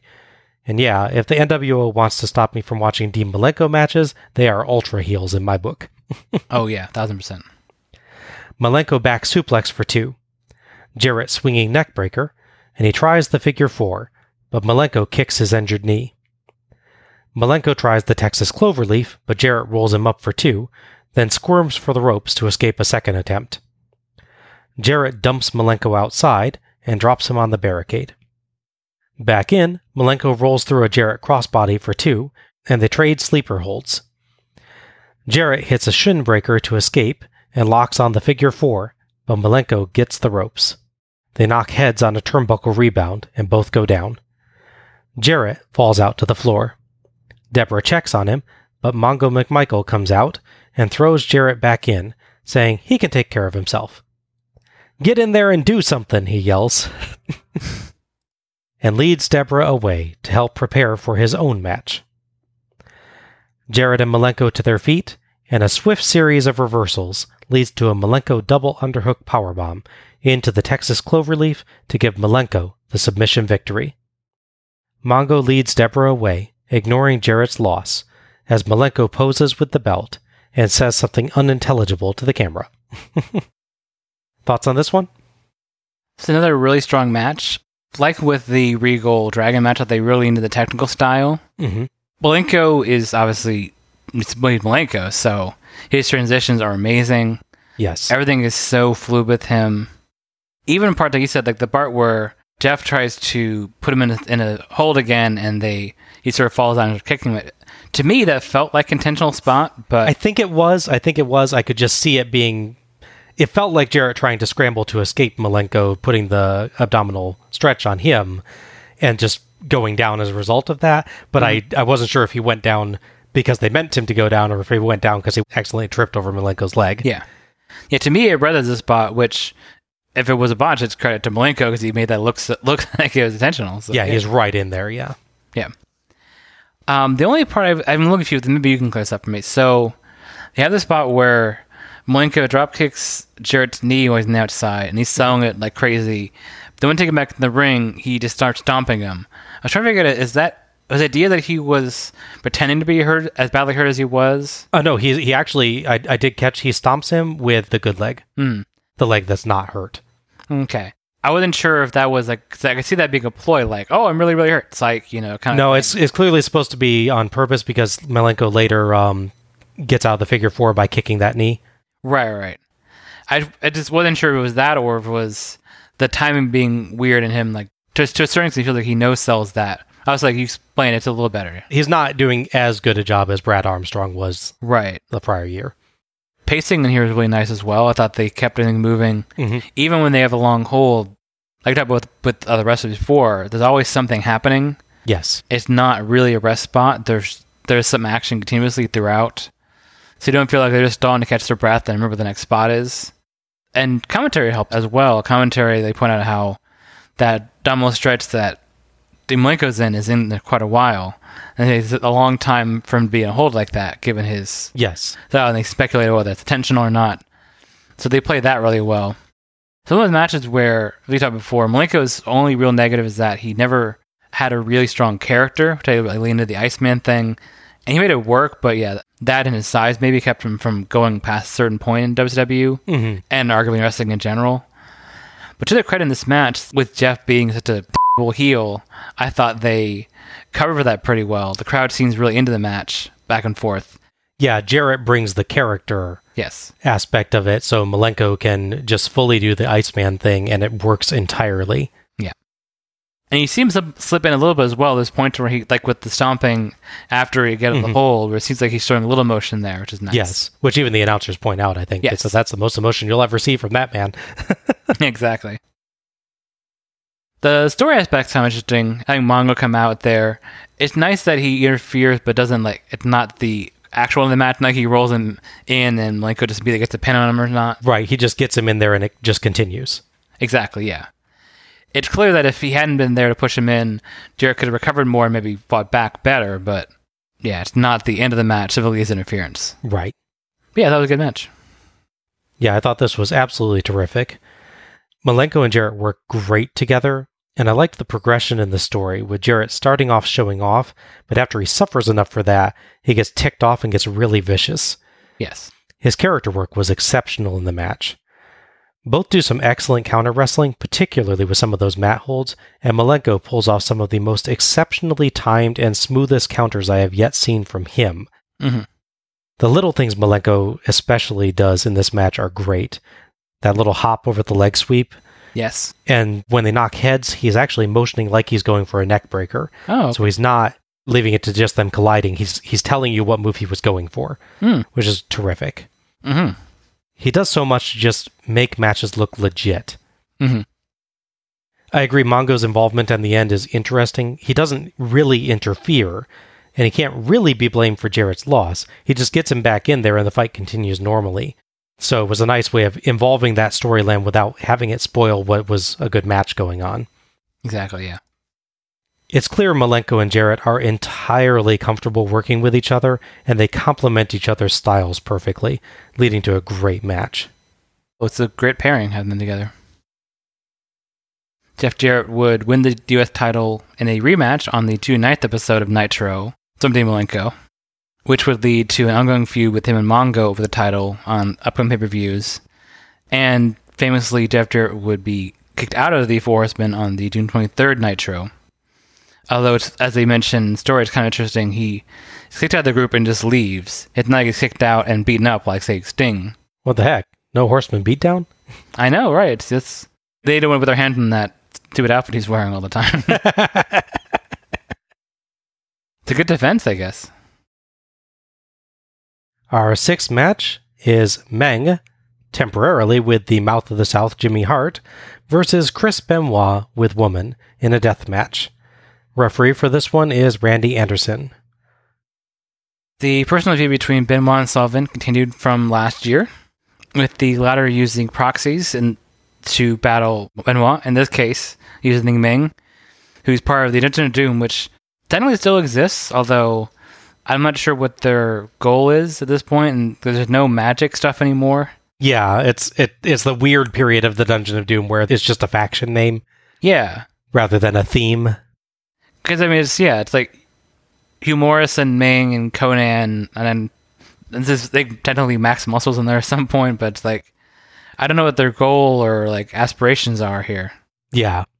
I guess beat up Chris Benoit, basically, at this point. I guess so. That's a long running feud if you think about it, though, isn't it? It's last year's show. Yeah, It was already going full bore. yeah, So it had been going for a little bit before that, even. So it's a year plus long feud. Yeah. That's kind of amazing. Mhm. A death match means there's no DQs, no countouts, and pinfalls don't count. The match ends when a competitor cannot continue. Meng starts yelling at Jimmy Hart moments after they enter and drives Hart backstage, making his entrance solo and punching and kicking at the camera. I liked his dark blue tights. They're a good look for him, I thought. Yeah. Benoit actually gets the Horseman theme this year. It's always kind of uncomfortable watching Benoit make an entrance alongside Woman, Mm-hmm. just given where their story ends. Yeah. We get some great Four Horsemen t shirts in the crowd. I particularly like the one with the giant Roman numeral 4 over a galloping horse that's snorting fire. that looks awesome. Tony says that Benoit told Woman that no matter what, she is not to throw in the towel for him. Benoit dodges Meng's strikes and takes him down with a dragon screw leg whip, but Meng somehow takes Benoit down during a camera close up. Benoit rolls out, and Woman checks on him. Randy Anderson starts to count, and Dusty jokes he's just keeping his arm in shape since there's no countouts. Back in, Meng hits a massive belly to belly suplex, but Benoit hits a German suplex. Benoit lands solid kicks and a drop kick to the leg, and tries the figure four leg lock, but Meng stops that with a boot to the face. Outside, Benoit throws Meng to the steps for zero Cena. Yes. Back in, Meng beats the hell out of Benoit.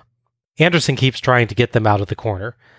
Benoit tries to fight back, but Meng just shoves him away and roars. We briefly see Jacqueline come out on the entrance ramp, but nothing comes of that. Yeah, it's weird. Like look away for a minute and then they just cut so abruptly. Yeah, she she walks out there, woman goes over briefly, and then Jacqueline just turns around and walks away. Yeah. She's she's working with Kevin Sullivan at this point, I think. Yes, correct. Benoit lands a few solid strikes, but a Meng clothesline hits him upside the head and he goes down. Anderson starts a 10 count to see if Benoit is out, but Benoit is moving by 5. Meng continues the beating with a headbutt, a stomp, a single leg crab, as woman screams from outside. Benoit agonizingly drags himself to the ropes, and Meng breaks. Heenan points out that he didn't have to, there's no DQ. Mm-hmm. Meng keeps knocking Benoit down. Headbutt for 5, a pile driver for 7. The crowd chants madly for Benoit, and he reverses a short arm clothesline into the crossface. Meng drags himself to the ropes, and Benoit breaks. Tony notes that that one might have been because Meng was going to drag himself and probably Benoit out of the ring. Yeah, that was a good cover and commentary, I thought. Yeah. Dusty misinterprets that as the two agreeing to a rope break stipulation somehow. Yeah, I've caught that. I'm commenting like, what? That's not what that means. Meng lands blow after blow to take Benoit down for five. Benoit challenges him, so Meng obliges with more strikes for seven. Again, but Benoit dodges a big boot and hits two rolling German suplexes. Meng elbows free of a third and lands hard chops, but Benoit counters with the crossface again. Meng resists the crossface through sheer neck power. Yeah, pretty much. it's just like he refuses to let him bend the neck back. It's amazing. And he rolls through the ropes to force Benoit to let go. He has to shove Anderson away to do it. Benoit hits a suicide dive. Both slowly up, and Benoit throws Meng in and goes up top, but Meng grabs him. Benoit floats over, German suplexes him down, and tries the swan dive headbutt from the top, but Meng catches him by the throat with the Tongan death grip. Woman gets on the apron and begs Benoit to let her throw in the towel, and he refuses, but he collapses, unable to continue. Anderson awards the match to Meng. Woman climbs through the ropes to check on Benoit, and Meng leaves peacefully as the other refs and the trainer come to treat Benoit. The slow motion replay kind of hurts the finish a bit. It makes it clearer that Benoit wouldn't have really hit with the headbutt, even if Meng hadn't grabbed him, Yeah, but it was a neat idea at least. for sure. Yeah. Thoughts on this one? Um, this one was really good. I thought. I don't know. I've never been bothered by Meng matches, but I've never been like wowed by Meng matches. Kind of in the middle for me a lot of times. He's a reliable performer, but not generally a standout. Yeah. The more I see him, though, the more I, I sort of catch his nuance and sort of Yeah. I can see where he he can be used really well. I think this is a great case of that Yes. because what this match really gives you is ignoring the future history with him. Obviously, Benoit makes a really good sort of fight from underneath, constantly keep fighting good guy here. Very much like what Sting mastered so well. Yes. Like you watch those Sting Vader matches, and Sting will look strong at first, then he'll get powered down by Vader's just overwhelming strength and mass, especially the mass part of it.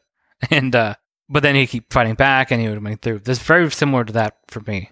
Mhm. I don't know if it's quite as good as those because those matches they're just you know they they have so much practice and they have so much experience on the big stage. Those are masterpieces. Like you yeah. that- like, it's it's it's not an insult to say you're not as good as that. yeah, exactly. But yeah, him fighting from beneath, I thought was really good. It got. I never think of Benoit as getting like major crowd reactions. I think he gets consistent, like good reactions when he's a good guy, but he gets a really good reaction in this match. So I, mean, I think it's a credit to both of them. It is clearly horseman country. Yeah, as that's it's Ric. Flair's hometown too, so I'm sure that helped. The way the match plays out, though, really helps him that way. Mhm. Because when he has to make a comeback, he can throw a good suplex and keep striking. And the second time he gets him in the crossface, you see him like pulling him down by the arm, which is really impressive visual what that big Meng is. Yeah, As you mentioned, the the finish, while it's creative, is kind of ruined a bit on the replay because you can see him doing that right at, towards Meng's hand. yes. I'm sure that the aim had to be really precise to make that work, but Sure. I kind of wonder, like, I don't know, maybe if they'd had Meng position his hand on his stomach, then Benoit could have gone for like the gut with the headbutt, Yeah. and Meng could still have gotten the hand up there. Mhm. But obviously, they, they had to work with the positioning pretty tightly to to get that spot to work. Yeah, the tricky thing is because Meng is so big, it'd be harder. Like, I could see what, if doing this with a smaller guy, for instance, he could be in the right position for the headbutt and just sort of roll or shimmy over to the side and have the hand there, like while Benoit's falling. Right.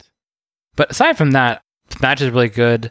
The one thing that's a detractor for me, besides that finish aspect, is women's presence at the ringside, ignoring the uh, awkwardness that it provides, obviously, seeing in 2021. She's good at ringside first, really selling the emotion of it. Mhm. But at a certain point, she just turned into a horror movie character screaming all the time. it loses effectiveness after it's been gone so long. Mhm. So it's done early on, it's good, and when it's, the more self stuff at the end, like she comes the apron trying to ask for him to throw the towel in, I think it works. But the point towards the middle, latter part, when she just starts screaming all the time. Mhm. And as you mentioned, the thing it's kind of weird. Jacqueline comes out for a split second on the screen and then just kind of leaves, and then it'll cut back to her walking away. And there's no payoff to it in this match, so it's a little weird. Yeah. I'm Not sure why she even does it. Yeah, this felt like a hard fought, hard hitting match, and it made Meng reminiscent, I agree, of Vader in a, in a Vader versus Sting match in his sheer power. Mhm. Don't get me wrong, Meng always looks tough, but this one took it to another level with him. Benoit looked brave and tough too for being able to keep going, but I do have to say, honestly, it was a bit rare for him to actually look like he had much of a chance. He he was like keeping fighting, but it always, always, always seemed like he was on the receiving end of everything. Yeah, the key for the match with him is that he had to fight to get you know Meng down so he could put a hold on him. That was his only way to win the match. Right. And even then, I think the first crossface, it looks like, oh, he's got a chance to win. But the second crossface, it actually, it actually still seems almost powerless before the sheer might of Meng's neck muscle. Yeah. Well, I think it's Dusty makes a good point in commentary that he doesn't have the cross face on or under Meng's nose. He has it up in the forehead. right. So he's not getting the full torque on it as well. He hasn't managed to get the hold fully locked in. Yeah. Exactly. That's probably why that one doesn't work as well. Aside from that, the other problems I had were honestly Randy Anderson and Woman. Hmm. Anderson really seemed to behave entirely like this was a normal match for about the first half of it. True. Before he finally seemed to start focusing the counts on just seeing if someone could continue the fight.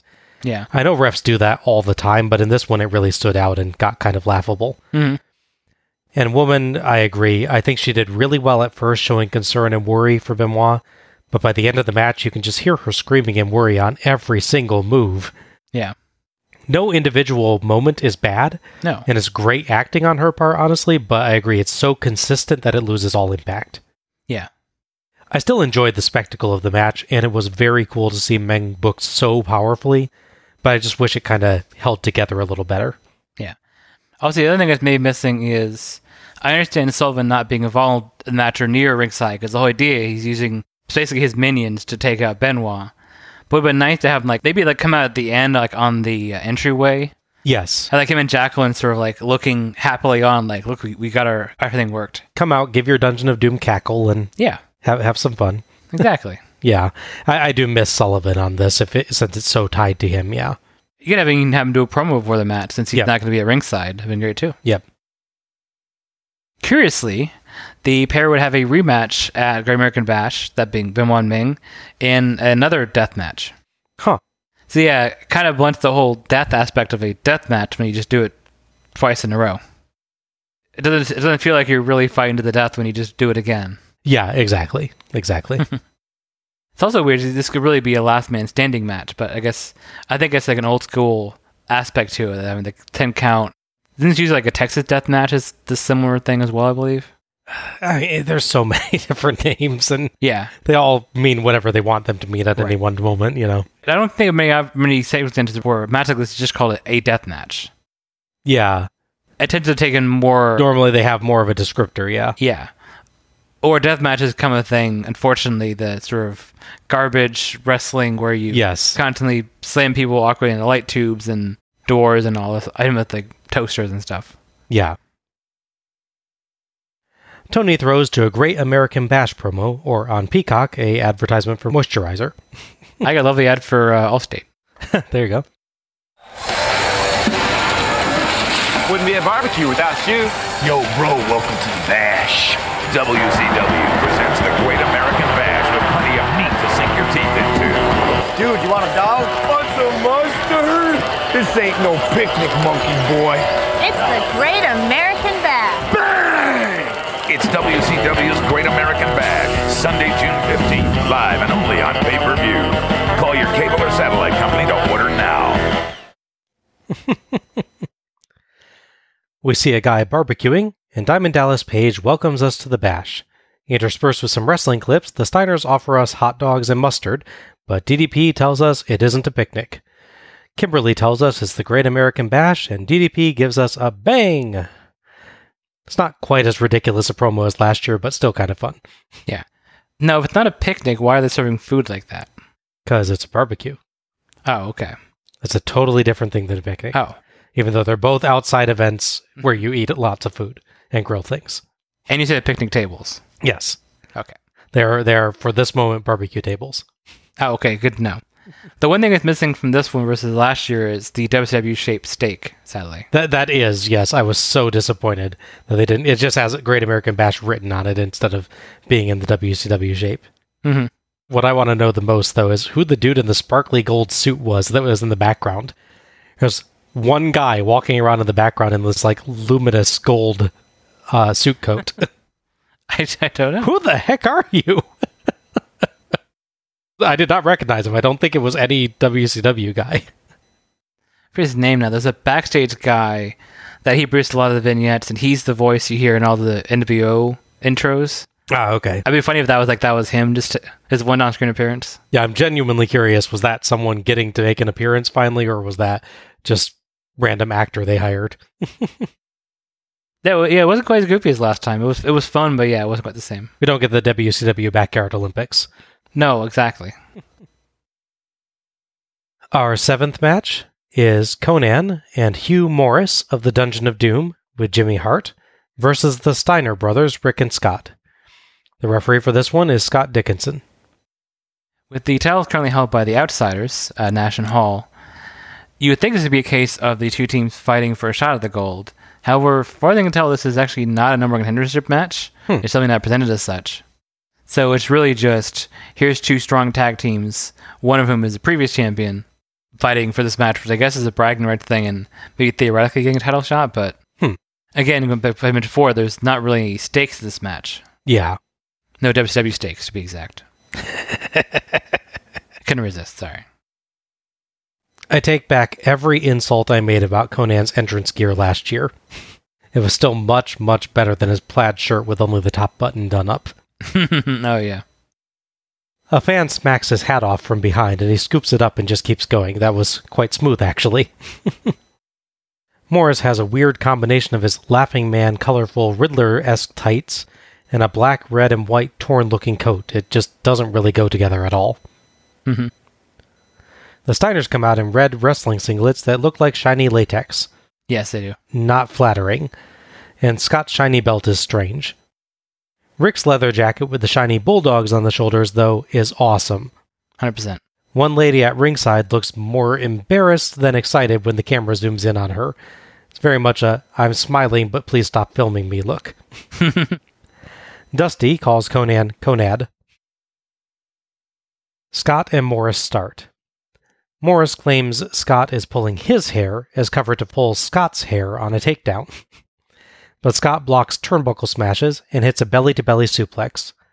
Tag to Rick, and Morris starts off strong against him as Konnan mocks Rick's barking, but Rick's overhead belly to belly suplex, Steiner line, and top rope Steiner line stop that. Morris scrambles outside. You can take him, Hart encourages. You're okay. nice positive reinforcement there. Yeah. Morris tags Konnan. Heenan says the Steiners aren't hard to beat if you do your homework, but Tony says they have a winning percentage of 875. Wait, they, they've won way, way, way more matches than they've ever been in? Yeah. well, I think you get a certain number of points and you win matches, so that's maybe that's what it is. okay. Rick hits a very high German suplex and a hip toss, then drops a charging Konnan with a strike for two. Scott takes over, and Konnan screams in panic as Scott hits a massive overhead belly to belly suplex. Konnan tags in a reluctant Morris. Scott attacks, but Hart trips him, and Morris and Konnan trade off to wear him down as Rick accidentally distracts the ref, trying to stop some double teaming. Konnan rolling clothesline earns two, and Konnan and Morris try a double armbar, but Rick boots Konnan in the head to send him rolling out. Morris armbar transitions to Konnan awkward looking surfboard. Konnan holds Scott for a Morris clothesline, but Scott ducks. Konnan, the smartest heel in history, was already ducking, so Morris doesn't hit him and instead careens out over the ropes. I, I knew you had to appreciate that spot. You're always Yes. yelling about the heels standing right in the way while they're holding someone. Yes, I did miss that. Scott hits a belly to belly suplex on Konnan anyway and gets a boot up on a Morris second rope double axe handle, then tags Rick. Rick Steiner lines and slams both heels, sends Konnan out with a Steiner line, and hits a slam and top rope bulldog, kind of, to Morris for two. Even though, as Tony notes, Morris is not the legal man. Yes. Konnan saves, and Tony says that Morris made the save. very right and very wrong in the space of seconds. yes. Everybody brawls. The Steiners whip the heels at each other, but Morris reverses, so Konnan and Rick collide, and Morris clotheslines Rick. Scott disposes of Konnan, but Morris tries his moonsault. Scott clearly sees it, but makes no attempt whatsoever to help. But Rick dodges anyway, and Morris eats mat. Scott whips Morris to the ropes and hits the Frankensteiner, then rolls out, and Rick pins Morris for the three count and the win. Konnan was still the legal man. I was wondering about that. The Steiners hug and celebrate. Awkward moment at ringside as Scott starts to high five some fans, and a lady in a gold blouse joins in, so he goes to try to slap hands with her exclusively, but she just kind of rotates her fists oddly at him, and Scott finally just walks by to shake hands with the shorter blonde lady next to her. All I could figure out was maybe the gold lady was trying to tell him that the blonde lady wanted to meet him. Yeah. Seems like she's maybe trying to signal that to him. I don't know. That's all I could figure out. The Steiners walk off, and Jimmy Hart pitches a fit in the ring. Konnan slowly gets back in to join Hart and Morris. Morris apologizes to Konnan, and they hug. But Konnan forearms him, drop kicks his knee, and DDTs him. Hart is in disbelief and chases after him as he leaves. You said blood in, blood out, he says over and over, but Konnan leaves. Hart goes to check on Morris, still repeating that phrase. I'm guessing that's something Konnan said when he joined the dungeon, maybe. Yeah, I believe so. It seems like he really wants to make sure we hear that. Mhm. Yeah. We cut to replays, and Heenan says that WCW is going to give the Steiners a title shot for sure. Thoughts on this one? That's what they have described as a rough and tumble hoss fight. yes. We talked about before with the Steiners, when they decided they're going to throw you, they are going to throw you. Yes. It's better if you cooperate and make a nice landing, but if you don't cooperate, you're still going over. You're, you're still going airborne, yeah. yes. It's not a question of if, it's a question of when. yes. This is good as far as like really being hard hitting. Uh, they play up the sort of burgeoning teamwork of Morris and Konnan. One I thought you see a great example of how they basically work separately and get their butts kicked quite definitively by both Steiners when they trade out. But then once they get a little advantage with, with Jimmy Hart grabbing an ankle, they tend to do better. Mhm. Obviously, some stuff doesn't quite go right. That bulldog where he kind of grazes his head in a noogie as he goes by. yes. Good. I was glad no one noticed the weirdness of Scott looking at the guy doing moonsault and just sort of walking away like, yeah, I'm sure he's got it fine. I'm, I'm guessing that he turned around too early. Yeah. I'm guessing it was supposed to take longer dealing with Morris and then turn around just after Rick dodged, but Yes. he clearly he gets he turns like 15 seconds too early. It's a it's a long gap, yeah. He clearly stops and sees him before he even jumped from the moonsault, and then just sort of walks by the action like an observer. yeah, It's almost like the meme period for a while where you'd put, um, I think it was John Travolta, in the background of shots reacting from Pulp Fiction. He's kind of just he's there while the action's happening and not doesn't seem affected by it. Only thing I did wonder is if that might maybe have been a storyline thing because I know we soon get into the Steiner's breakup storyline where Scott is starting to get more arrogant and wanting to prove he's better than Rick. I mean, maybe it's still a ways off though. Yeah, I think that's still a ways off, and it seems like a weird way to use that. So I'm pretty sure that was just a botch. Yeah. Like you, I'm not a big fan of the red vinyl outfits. It's um, it looks a bit too S and M I guess. Maybe Yes. that's the right word I was going for. Yes. With the color, like the shyness, and then the sort of sparkly nature of Scott's um, belt there. so does S and M stand for the Steiners in Michigan? Oh, there you go. Some poor person can be really confused when they go to SMN clubs. I'm I'm sorry, every all my relatives in Michigan. I'm still convinced that the belt that Scott's wearing must be some sort of like protective thing like up his back because Maybe. Rick does not wear one. Oh, it's at least not the same level for sure. Yeah. So it's it's like a only a Scott thing. That's, it must be what it is. Um, otherwise, I thought it was was fun. Um, I've sort of grown on both Hugh Morris and Konnan in general. I think they work well in certain matches. Mhm. The pace kept well um, for the most part, and they yeah that that worked pretty well. Yeah, I thought this was fun. The dungeon guys were really up for going toe to toe with the Steiners, so there were a lot of big, muscly clotheslines and suplexes in the match. I agree, some spots got a little botchy. Uh, Steiner Liner 2 doesn't quite land right, and there's the bulldog and the weird, kind of mistimed ending. The double armbar spot that uh, Konnan and Morris use is a little bit odd too. But overall, the spot looked intense, and the match moved really fast potentially slightly flubbed ending and missing tag aside, this worked really well. And see, I do enjoy tag matches if there's only one or two on the card and they feature actual tag teams. Yeah, yeah, that's true. As you might imagine, with the split between Morris and Konnan, it's at least to a match between the two of them at the Grand American Bash. Okay. I'd be interested to see how that one would go. Mm-hmm, for sure. Um, as far as the Steiners and the tag titles, unfortunately, due to the transition to Peacock, the Nitros are not on, I guess, the new network, I would call it now. So I can't confirm whether or not will they actually get a time match. It's possible this does lead to a match between the two of them on Nitro, but as far as pay-per-view matches, it is not. Our eighth match is Steve Mongo McMichael with Deborah McMichael versus Reggie White with his strength coach. Referee for this one is Mark Curtis. In the WF, the pair would famously be part of Lawrence Taylor's All Pro team at WrestleMania 11. Yes.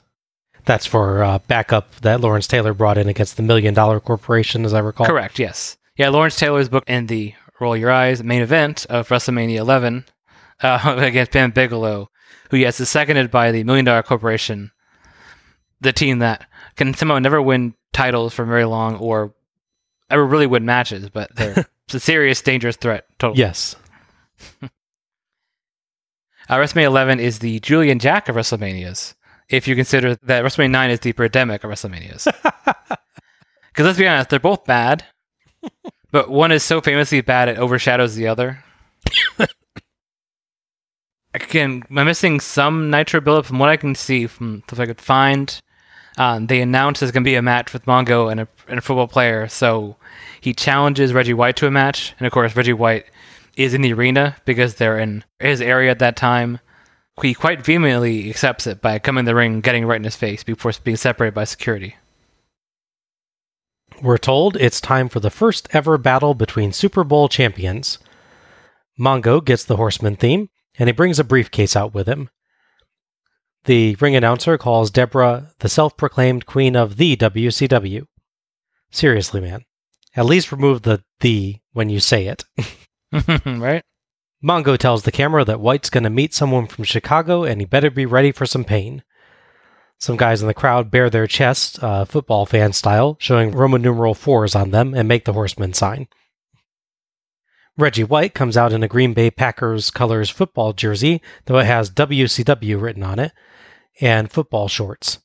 White, playing for the 1997 Super Bowl champion Packers, actually set a record with three sacks in that year's game. Hmm. Heenan tells us the man accompanying White is his strength coach, but neglects to give his name, which I looked up. It's Kent Johnson. Oh, okay.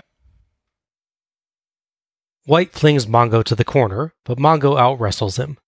Twice they charge into each other and nobody moves, but on a third, Mongo waggles his finger, but then collapses. okay, that was pretty funny. Mhm. Mongo draws a line of scrimmage to challenge White, to Curtis's evident excitement. When when Mongo won't line up at first, Curtis actually is like, "No, come on, man, you got to we got to see this." Looks like he's trying to ref a football game, not a not a wrestling match. Oh, jeez. They charge, and Mongo goes low to hit the knee. White challenges Mongo again, and Mongo cheekily makes White promise that they won't go for the legs. White leapfrogs Mongo and clotheslines him outside a bit awkwardly. Mongo tries to leave with Deborah, but they're stopped by White's teammate, Gilbert Brown, number 93 to White's number 92. Mongo swings his briefcase, but Brown ducks and easily carries Mongo on his shoulders back to the ring, where White hits a beautiful dropkick for two. I think you pointed out on the show when we were watching it, like he even does the neat like rotation of it even. Yeah, no, I thought it was, it was surprisingly good dropkick from him, honestly. Yeah. Yeah. A Mongo chant starts, but is very quickly drowned out by a Reggie chant. Mongo works the arm and shouts, Go ahead. Jesus may have your soul, but I've got your ass." White knocks him through the ropes, and Brown stops another attempt to flee. White works a headlock, but Mongo makes the ropes, then clips his knee on the break. Heenan asks, Is that a 10 yard penalty? Mongo works the knee, earning two off an ankle lock when White's shoulders slump. Side slam by Mongo, but White dodges a leg drop and hits a cross body for two, then puts on a nerve hold. Mongo actually starts praying and promises that he's going to go to church, but then he boots White in the balls. I think I hear the church bells ringing now, Mongo yells. Mongo earns three two counts off another ankle lock and tries the figure four leg lock, but White kicks him to send him through the ropes. The commentators sound weirdly surprised that Mongo, a horseman, would try the horseman's favorite hold. Yeah. They're, they're oddly thrown by this. That's true, yeah. Flare Karma strikes Mongo. White hits clotheslines and an inverted atomic drop. Outside, White reverses a whip to send Mongo into the barricade. Back in, White reverses a Mongo suplex into his own, and Heenan declares him the next world champion. White hits a cool bouncing splash for zero, as Deborah distracts Curtis by acting like she hurt her ankle. Nice guy Reggie White goes over to help her. Mongo gets his briefcase, but Brown grabs it.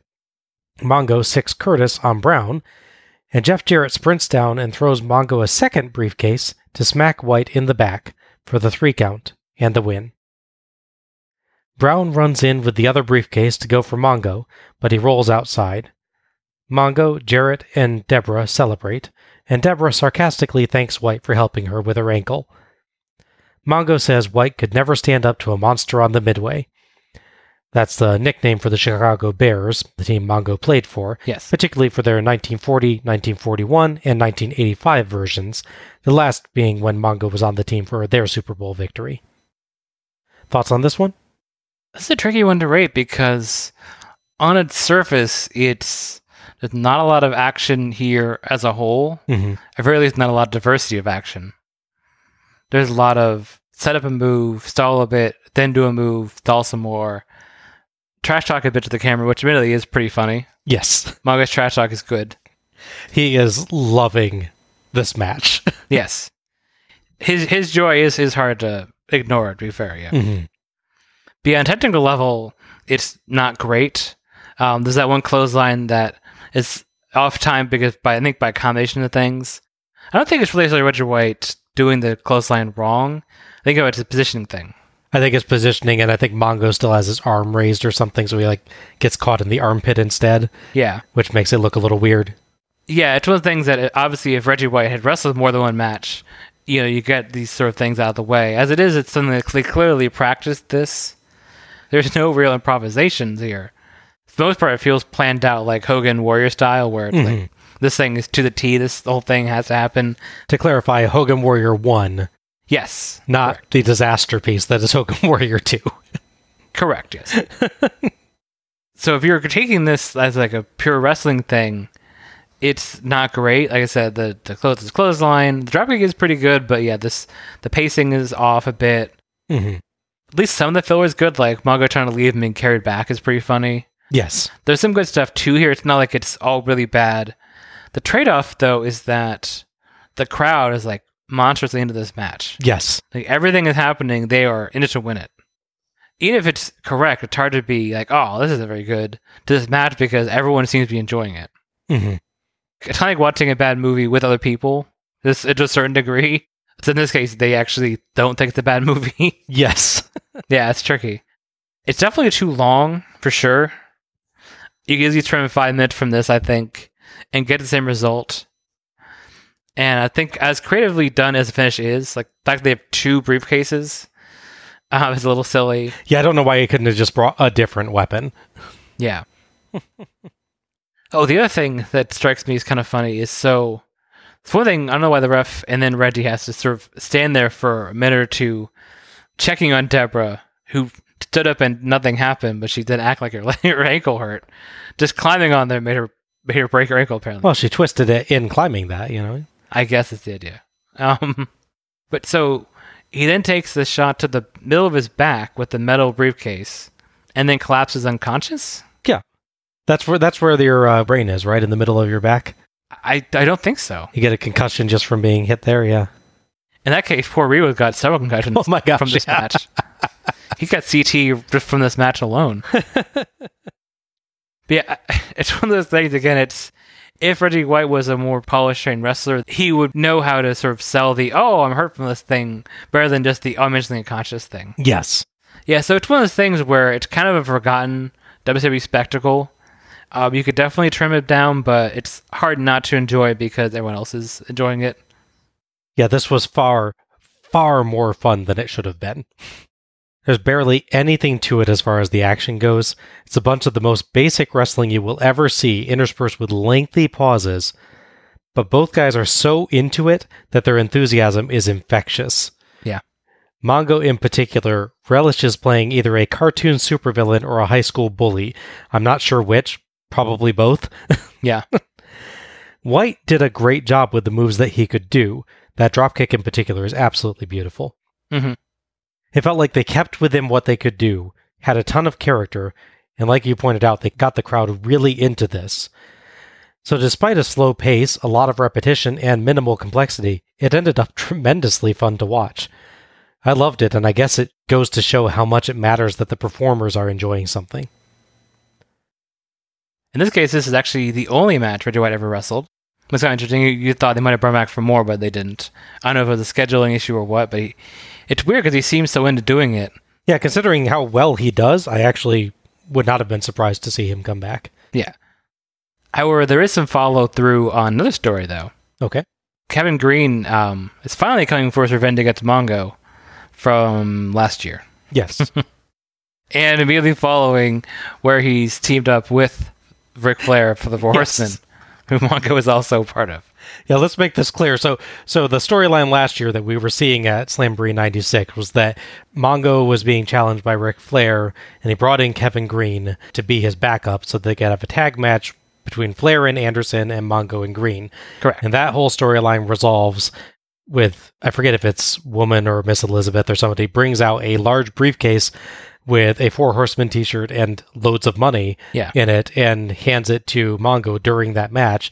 And he's like, "Well, don't mind if I do." Takes the briefcase, smashes Greene with it, and lets Flair and Anderson uh, beat Greene, Mhm. despite Greene only being there to support him against Flair and Anderson. So kind of a dick move.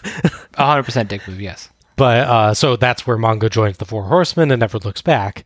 Now Greene is coming back, which we'll get to in a moment, but Greene is now coming back to join Ric Flair, who made his friend turn on him with a boatload of cash Mhm. against the NWO and appears to have no concerns about this whatsoever, No. even though he's clearly still mad enough at Mongo to want to face him the next month. Correct. I guess he's just kind of a well, that's just what Ric Flair does. How can you how can you be mad at Yeah. You can't be mad at a trickster god for playing a trick. Well, and this this show is all about tradition. I guess Ric Flair betraying U.S. tradition. That is traditional. That is very traditional. we go back to the ring again for our final match. That's the NWO Wolfpack, Kevin Nash, Scott Hall, and Syxx versus WCW's Ric Flair, Roddy Piper, and Kevin Greene in a no disqualification six man tag match. The referee for this one is Randy Anderson. So obviously, we're about a year out from the NWO forming famously at Bash at the Beach 1996. Yes. Um, so we're deep in the heart of this whole thing. The only issue is that we're in kind of a weird spot storyline wise because obviously we've begun the build up towards the inevitable and definitely not disappointing Starrcade 1997 match between Sting and Hulk Hogan. hmm So we're that's all that really matters as far as the NWO overall story. That's why we have a six man tag match in which the NWO side all hold titles but aren't defending them tonight, which is kind of a disappointment. And we have the team of traditionalists, Flair and Piper and for some reason Kevin Greene, uh, facing off against them. Kevin Greene is, I guess, doing a traditional Slamboree guest appearance. Yeah. that's just tradition. Michael Buffer introduces this as the super match of the evening and a battle of pride and glory. Let's get ready to rumble. All right. The NWO guys are out first. NWO theme count two. Syxx is 220 pounds of disrespect, and Hall and Nash are the founding fathers of the NWO. The WCW team comes out separately. First is Kevin Greene to drums, and in Carolina Panthers jacket and colors. Interestingly, he's number 91, so between him, Reggie White, and Gilbert Brown, we have 91, 92, and 93, Huh. even though Greene's from another team. That's interesting. Interesting coincidence, huh? Yeah, it is. Piper has his usual nice bagpipe music, and Flair, of course, has his usual theme and comes out in a bright pink robe with flowers. Someone in the crowd shows off their Flair themed license plate. I hope no cops were checking the cars in the lot right then. yeah. Tony oddly seems to claim that when Flair beat Vader at Starrcade 93, Vader was never to be seen from again.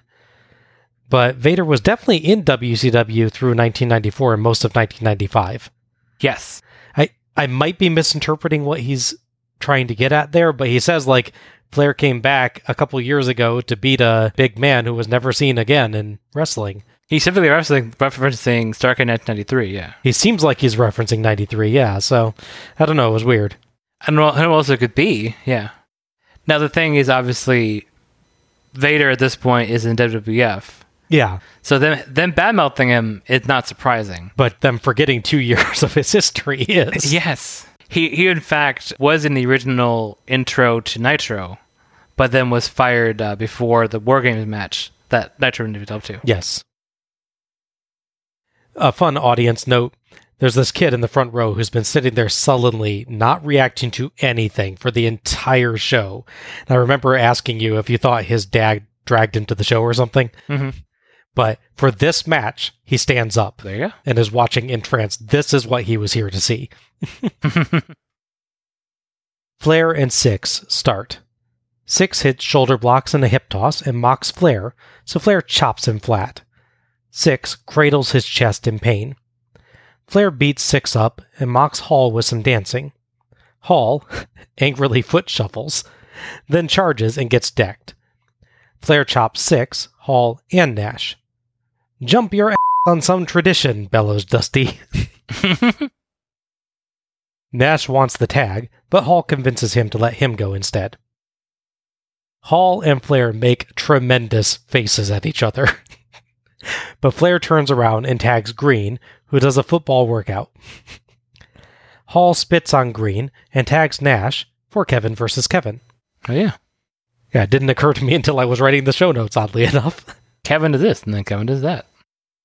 Nash lands knee strikes and elbows, but Greene hits a flying shoulder block, leaping clothesline, and slam to send him rolling outside.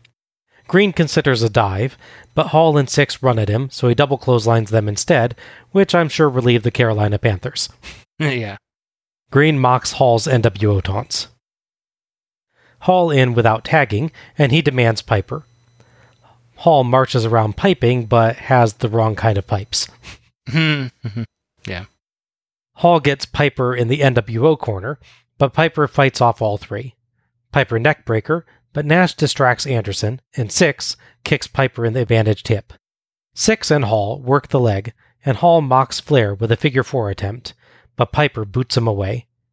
True to the Horseman figure four style tonight, at least. Have you noticed that? Like every single one of them has been countered with a kick. Oh yeah, that's true. Piper dives and tags Flair. Flair runs wild, but Hall pokes him in the eyes, then whips him to the turnbuckle.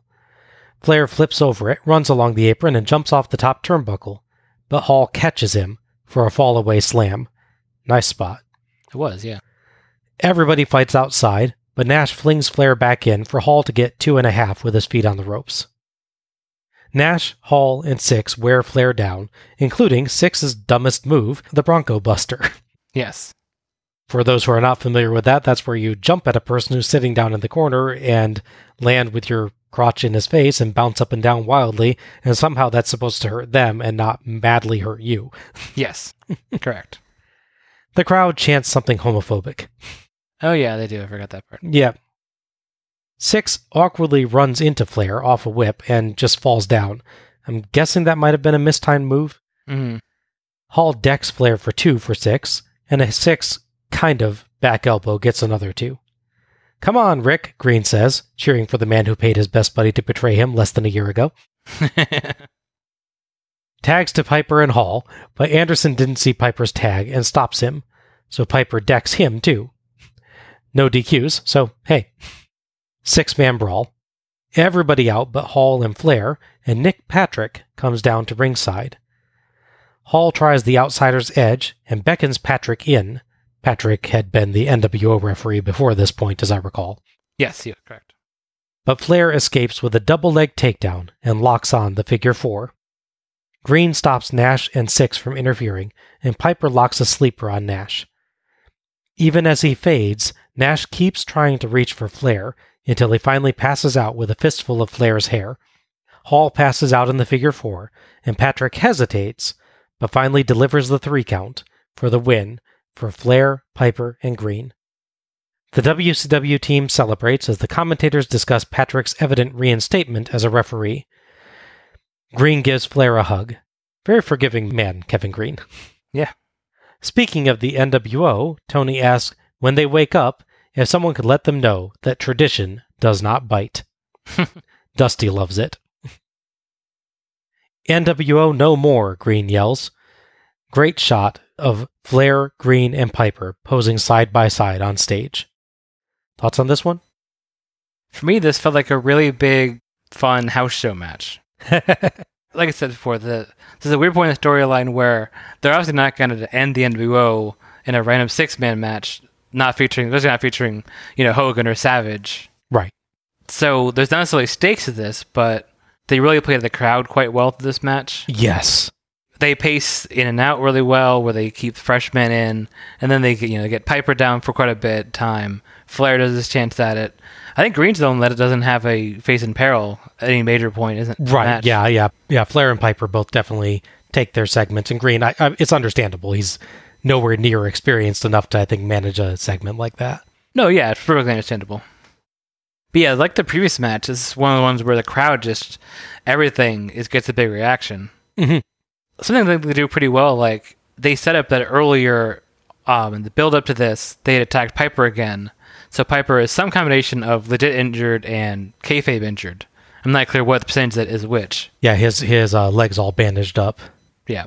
So they keep him out of the match for quite a long time. Flair and Greene take a big chunk of the match early on, but then when he comes in, he gets to look strong.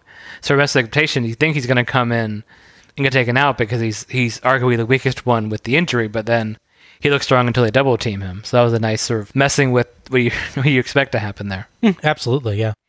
This is the point where Piper can't do a whole lot, but the thing is okay in a six man match where he can do his punches and you know do his dancing and stuff. Not a one one match, so he's in and out. This is a good use of him. This is exactly the way to use someone who is in that situation. That's still a big star that you want to get reactions from, but you know you can't put him in a in a one on one match.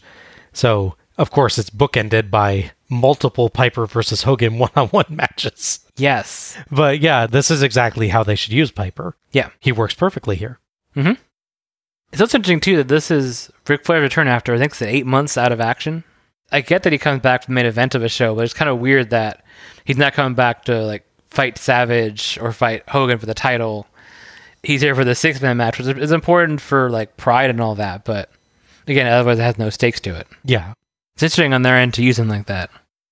I thought Greene really did well in this match too. He did, yeah. They typically give him the right amount of stuff to do. He gets to come in to look strong and knock people around. I don't think there's really a point where he looks like he's ever lost at any point because they usually just sort of pull him in and out there. Mhm. If they kept him you know, in long segments of the match, I think it might be a problem. Well, and he does a good job even when he's standing on the apron or something of I mean, I joked about it, but he really does a good job of like calling out to Ric when he's in trouble and, and acting like a teammate. Oh yeah, absolutely. So I get the feeling that he was just like, I'm standing on the sidelines here, I'll just call out like I would if I were on the sidelines at a football game. Yeah, And it it works. actually, it's funny. It feels a lot. we were joking about you know Ric Flair betrayals and all of that, and this how funny it is Greene's team with them, but it does feel a bit like the Halloween Havoc '95. yes, where Come on, Stinger! Yeah. Nature boy! They're like, yeah, it's like they haven't seen each other in years and like fighting to get back to each other. Walk then tall! inst- Walk tall, Stinger! yeah, then instant betrayal by Flair, yeah. like two seconds. Yes. If if this had ended with Flair tagging Greene and Greene just decking him, that would have been absolute gold. Yeah, that would have been great. Yeah, overall, it was a, it was a fun match. Um, I thought Greene looked nice. Piper was using good small doses. Flair is obviously the sort of main aspect of this match, Mhm. which is a credit to him because he's come back from being out for a long time from injury and he's able to hold his own here well. Yeah, and he's loving it the entire time. You can Oh, tell yeah. too. He's he's glad to be back. yes. Yeah, I thought this was chaotic but really fun. It doesn't make a ton of sense for this to be no DQ but still obey tag rules, but I'm glad it did. It was easier to follow that way, despite the general chaos. Mhm. It's had a ton of really big personalities. We've got Nash, Hall, Flair, and Piper in particular playing off each other really well, with Hall and Flair taking the cake and just constantly at each other. Yes. Syxx and Greene were no slouches either, though. We got nice kicks and arrogance from Syxx, and some crazy, thunderous velocity on Greene's strikes. Yeah. Greene could not do many things, but what he did, he did very, very well. And they used him exactly the right way here, even if it is, as we've repeatedly said, weird to see him willingly team with the guy who turned his friend evil. Yes. I, I do have to say, it did not look very fun to take his strikes. No. He repeatedly, like, just hurled his entire body at people, basically. Yeah. That double clothesline, especially. Yeah. poor poor Syxx gets caught with a lot of the time, and I I think he was not having a very fun night. Yeah. Oh, there's a great bit near the end of the match. Uh, you lose track of where Syxx and Kevin Greene are for a bit because they go at the outside of the ring. And then suddenly, Greene is in front of the hard camera on the bottom side, just double choking Syxx with both hands and walking with him like, whoa, where'd that, where'd that come from? yes, For- I forgot that part. Yeah, he just appears in a frame like that. it's like oh my gosh, man. Like you're actually trying to murder him. taking taking this very seriously, apparently. Yep. Yeah, yeah. All credit to him. He was down for everything they asked him to do, and just really threw himself into everything. Oh, yeah. quite literally. Overall, this was a great spectacle to close out the night. Uh, the Great American Bash, there would be a tag title match, but as mentioned, it is not the Thunder Brothers challenging for the tag titles. It's actually the team of Ric Flair and Roddy Piper. Okay, I could see that still working pretty well, honestly. Yeah. And so at least this is building up towards that looking ahead of it now. Right. Interestingly, the pair would also would later challenge the tag titles in WWF. At that point, the WWE, almost ten years later, 2006. Wow, Yeah, they were tag teams together in 2006. that's interesting. If I'm in the time right, they beat the Spirit Squad for him. so it's funny. He's in 1997, together in a different company, also challenged the titles. okay. As for Syxx, he would lose his cruiserweight title not on pay per view, which I'm mentioning here. He would lose on a very interesting show. It was Saturday Nitro. Oh, right. I forgot they did that the one time. Yeah, they filmed the house show because they had the title change where he loses the title to Chris Jericho, and they ran on TV like a special. Okay. Though by his absent is Hulk Hogan, who would not have a title match pay per view until Road Wild. Officially, I think he appears on TV bits and pieces here and there in the next coming months, but he's not on the Bash, and then he's wrestling the famous tag match he has with, with Dennis Rodman this year at Bash of the Beach. Okay. The next time you see him actually in a title match, defending it or otherwise, is a couple months from now, which is kind of like, oh, the Yeah. world champion of this company? Now he actually does have a title match shortly before Road Wild, Correct. where he faces Luger. But yeah, as far as pay per view appearances, I was focusing on that. But yeah, We unceremoniously go straight to the credits, and Slamboree 97 is done. So, overall thoughts on Slamboree 97? so as I mentioned a couple times here and there, I think the only problem with this show is there's really not much in the way of stakes. Obviously, you have a couple title matches here and there, and you have what are designed to feel like these big encounters, like the Reggie White Mongo match and the six man tag match at the end. And it's not like they're unimportant. It's just like if you were in 1997 watching these shows and you missed Slamboree, you really would miss some really good matches and fun moments. But the overall story, for the most part, doesn't change that much. Hmm. It's a good show, but it's we're at the point when there's what 12, 13 pay per views. We're getting to that point, I think now. Mm-hmm. They have a point where they have a champion that's booked to work what six, six to eight of those a year. So you gotta think on your feet with how you work these things. yeah, a little bit. So you don't get into something like you would expect, like Ric Flair coming back from his, you know, six to eight months out injured to challenge for the title from, say, Hogan. Or to be in like a number one contenders match at least or something. Yeah. Honestly, every match I've really liked, so this hasn't been like a bad one. So I really recommend the show as a whole. It's just if you're going for like the overall stories, the NWO, for instance, this is kind of a stopgap, but nothing that important. But it's fun to watch, though. Yeah, I really enjoyed this. So much so that I honestly feel like I need to rewatch it in a month or two when I have some distance from last month's Snooze Fest to make sure I'm not just giving this extra credit for not being Slamboree 96. hmm No, I can see that. For now, though, we had a collection of very fun matches performed by guys at the top of their game with a seriously enthusiastic crowd during perhaps WCW's hottest period. Only Glacier versus Mortis was maybe a little underwhelming just because they didn't give us an actual match before breaking it all down. Correct. And even that had some seriously impressive kicks from Ernest Miller. Yeah.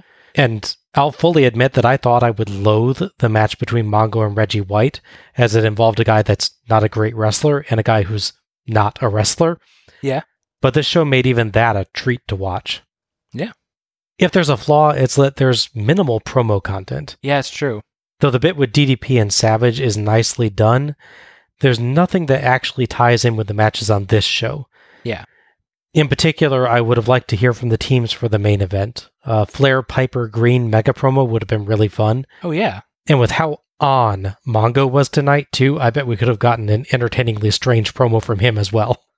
Oh, yeah, that would been really good, too, yeah. It might also have helped to make a bit more sense of the Mongo Deborah Jarrett situation to have someone talk about it. hmm I'm going to disagree with you a little bit, though. I felt like this was a fairly consequential night. Okay. We see Dragon split from Sonny Ono. Mhm. Regal wins Dragon's title. Ernest Miller debuts. There's a partial breakup of the Dungeon of Doom. There's developments in Mongo and Jeff Jarrett's storyline. Flair returns to the ring, and there's signs that WCW can now put up something approaching a united front to challenge the NWO's dominance.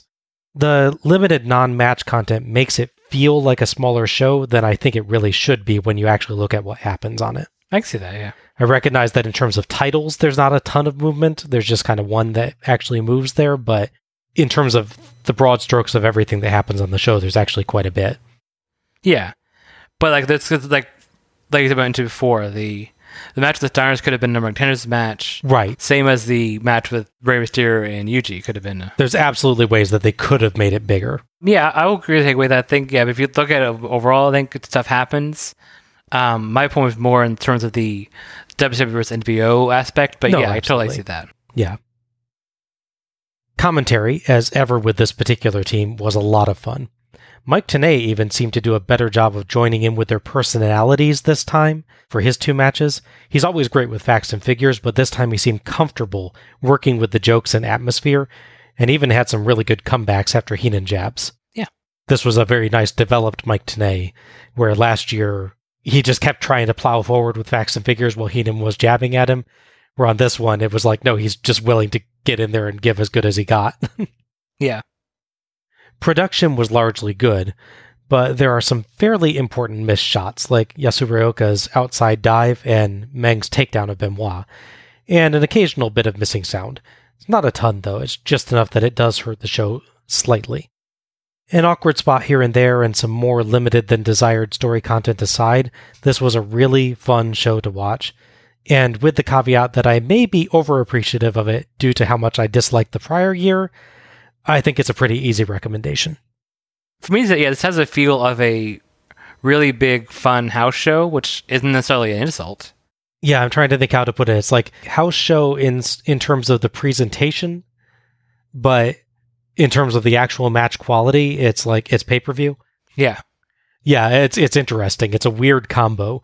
There's not a lot of flash or glamour or anything to it, but you are getting 100% pay per view quality matches. Yeah, absolutely. you know, we didn't mention yet um, in the matches is the first official appearance of one of our favorite things at WCW that finally showed up. The step. Yes, yes, we have the step for Jackie Crockett normally, Yes. as I recall, as the cameraman that normally use it on the ringside. Yeah. And you you've been looking for this step for Like the whole part of the show. series. Yes, Yes, yes. All in the series. yes, Yeah, so just a brief uh, bit of background. Before we started doing this as, as a show, Bob and I would watch the shows together in the same form we watched, you know, Halloween Havoc through and so on and so forth. And we started to notice that they had basically a little platform at the corner on the front side of the ring where Jackie Crockett, who is a, let's say, larger man, Yes. would often stand. Ah, this is like a private place to get the one shot they would use. So then when we started the show, we're like, oh, we should mention this, mention this, this random step they put there. Obviously early on is before they did that and we kept waiting for it and waiting for it. And then we would never quite get it. Like even shows around the area we like it, the ring set would be different it wouldn't be there. And it's like yep. finally it's actually there it's like seeing bigfoot Yes. you know it's there somewhere but now we finally got it on film And isn't it actually? It's a different cameraman that uses the step that, that's even. the thing yeah jackie crockett's normally standing there but then some other guy So we don't yet have Jackie Crockett standing on Jackie Crockett's step. exactly yeah have to keep an eye out for that. hopefully 98 will give us that yes Time for our match of the night and MVP. So Al, what is your match of the night? Oh, that's a tricky one thankfully it's one of the ones where it's tricky because they're all quite good on it Yes, yes, yeah. I said I think Glacier and Mortis doesn't really get to go anywhere in a short run time. It's a strong show. You could make a strong argument for eight of these nine matches being your match of the night. Yeah, honestly. Um, yeah, so it's really have to get picky with things then. I think for me the thing is, is matches that have the stakes to them have have importance like in the long term. Mhm. So I think that comes down to the two title matches: the Regal Dragon match, the Jarrett Malenko match, and the NWO versus Piper Flair and Greene match. Okay. Ah, it's a really tricky side. This one, I think. is. Yeah, it, it, it's, a, it's a good problem to have. Uh huh. Um, I think for overall presentation, I'm probably going to go with hmm. So torn between two now. Flip a coin on it or something. Um, I think I'll. I will go with the Jarrett Malenko match. Okay. I think for me, that had the good combination of the technical wrestling, which we both like. Pacing is nice. Their storyline worked throughout without being to the point where it was overly complicated and screwy. hmm It was the the least screwy of the WWE screwy matches we've had in quite a while. yeah. the condition you have to attach to these things. Jarrett really brought the character aspect, which I thought did well. And Malenko obviously just maintained his, his normal good quality. Malenko is Dean Malenko. exactly. That is the highest compliment you can give. Correct. his transitions and his escape from holds and all was really good throughout the whole thing. Yep. All right, for me, it was between the same three. Yep. I had Dragon versus Regal, Malenko versus Jarrett, and the six man tag. I did actually, I will note, also briefly consider as a dark horse the Mongo versus Reggie White match. I can see that. These ones were just so good, I couldn't see picking that one. Sure. On a, on a lesser show, that one would have made it just on the sheer character. Yeah. I'm going to go with the six man tag. Okay. As great as the Dragon versus Regal and Malenko versus Jarrett are, and they are great, the raw spectacle of that final match is outstanding, and the participants played their parts to perfection, with the exception of the Bronco Buster, of course. Yes. It's a brilliant way to end the night, and Flair and Hall in particular are absolute joys to watch during it. Oh yeah, for sure. MVP? Uh, so I think I'll go with my usual route of trying to go outside of the match I picked for match of the night. Okay. Give someone a shout out there. Going quickly through people that deserve it. Obviously, Regal and Dragon both deliver quite well. I could see them being picked. Uh, Mysterio does a great showing against um, Yasuraoka. That was good. Mhm. Uh, Meng surprised me a bit. Really delivering in that sort of mad, dangerous beast mode he can go for. And obviously, the there's the surprise of Reggie White doing what he could do, and Mongo really playing up his character aspect quite well. Mm-hmm. I'm picking someone outside of that though, and I f- I feel like we're probably going to go into similar themes here. I'm curious how this works out. Okay. So in the six man match, you have Kevin Nash, big time experienced wrestler, Scott Hall, big time experienced wrestler, Syxx arguably as as experienced to them, maybe to a lesser degree, but to the match experience, he's got it there. Mhm. Flair is obviously unmatched in all this stuff. Piper has his own thing. So in a lesser world, Kevin Greene would be the weak link, but I think he, I think it might be P because he actually delivered when he really had to. All right. I yeah, I mean, rewatching especially, I really enjoyed his energy. Absolutely. Just just like last year, he he kind of came in ready to do what they wanted him to do. Yeah. Like I'm coming on the show, I'm going to do this right. Exactly. You know, I'm not just going to take a paycheck and sit around and relax. I'm going to really throw myself into it. Yeah. I can see that for sure. Yeah. It's because he managed to shine with the other people in that match is why I pick him. Mm-hmm. I am going a little bit more traditional actually with mine. Oh, okay. So I'm actually going to go with Dean Malenko. Okay. He was just so impressive. Oh, he, he- yeah, for sure. There's no one in the business as smooth, creative, and graceful in the ring as Dean Malenko. And tonight, he showed that with another standout performance that just mesmerized. Mhm. Don't get me wrong, Jarrett was also at the top of his game tonight, Of course. but Malenko, I would say, is the pinnacle of professional wrestling performance, and he's allowed to fully show what he can do in this match. I agree. I do have an honorable mention, Of course. And that is Mongo McMichael. Okay, I figured that. I really, really enjoyed his wildly over the top performance tonight. It was tons of fun to watch. Yeah. And it made a match that could have been overly simplistic into a real treat. And yes, I do also have to say huge props for Kevin Greene and for Reggie White for both of them really coming willing to do what they needed to do to make their parts of the show great. Yeah. And that wraps up our review of Slamboree 97. If you've enjoyed listening to us tonight, you can find us on Twitter or Facebook as Let's Go to the Ring. Links will be available in the episode description. Follow us for episode announcements and other show details and share your own thoughts about the Slamborees as we go through. You can subscribe to our show on Apple Podcasts, Google Podcasts, iHeartRadio, Spotify, Stitcher Radio, TuneIn, Verbal, or Audible. And please, if you've enjoyed this show, give us a rating or review, and share the show through your favorite social media platforms to help others discover us. Many thanks to OSW Review for attendance and pay per view figures, and to Gina Trujillo for our logo. Next up, Slamboree 98. The strong survive, the ruthless win. But do the ruthless also survive, or is it kind of a Pyrrhic victory? I guess we'll have to watch and see. Yeah, find out next time. This is Bob Moore for Alec Pridgeon, signing off. Good night, everybody. Happy wrestling.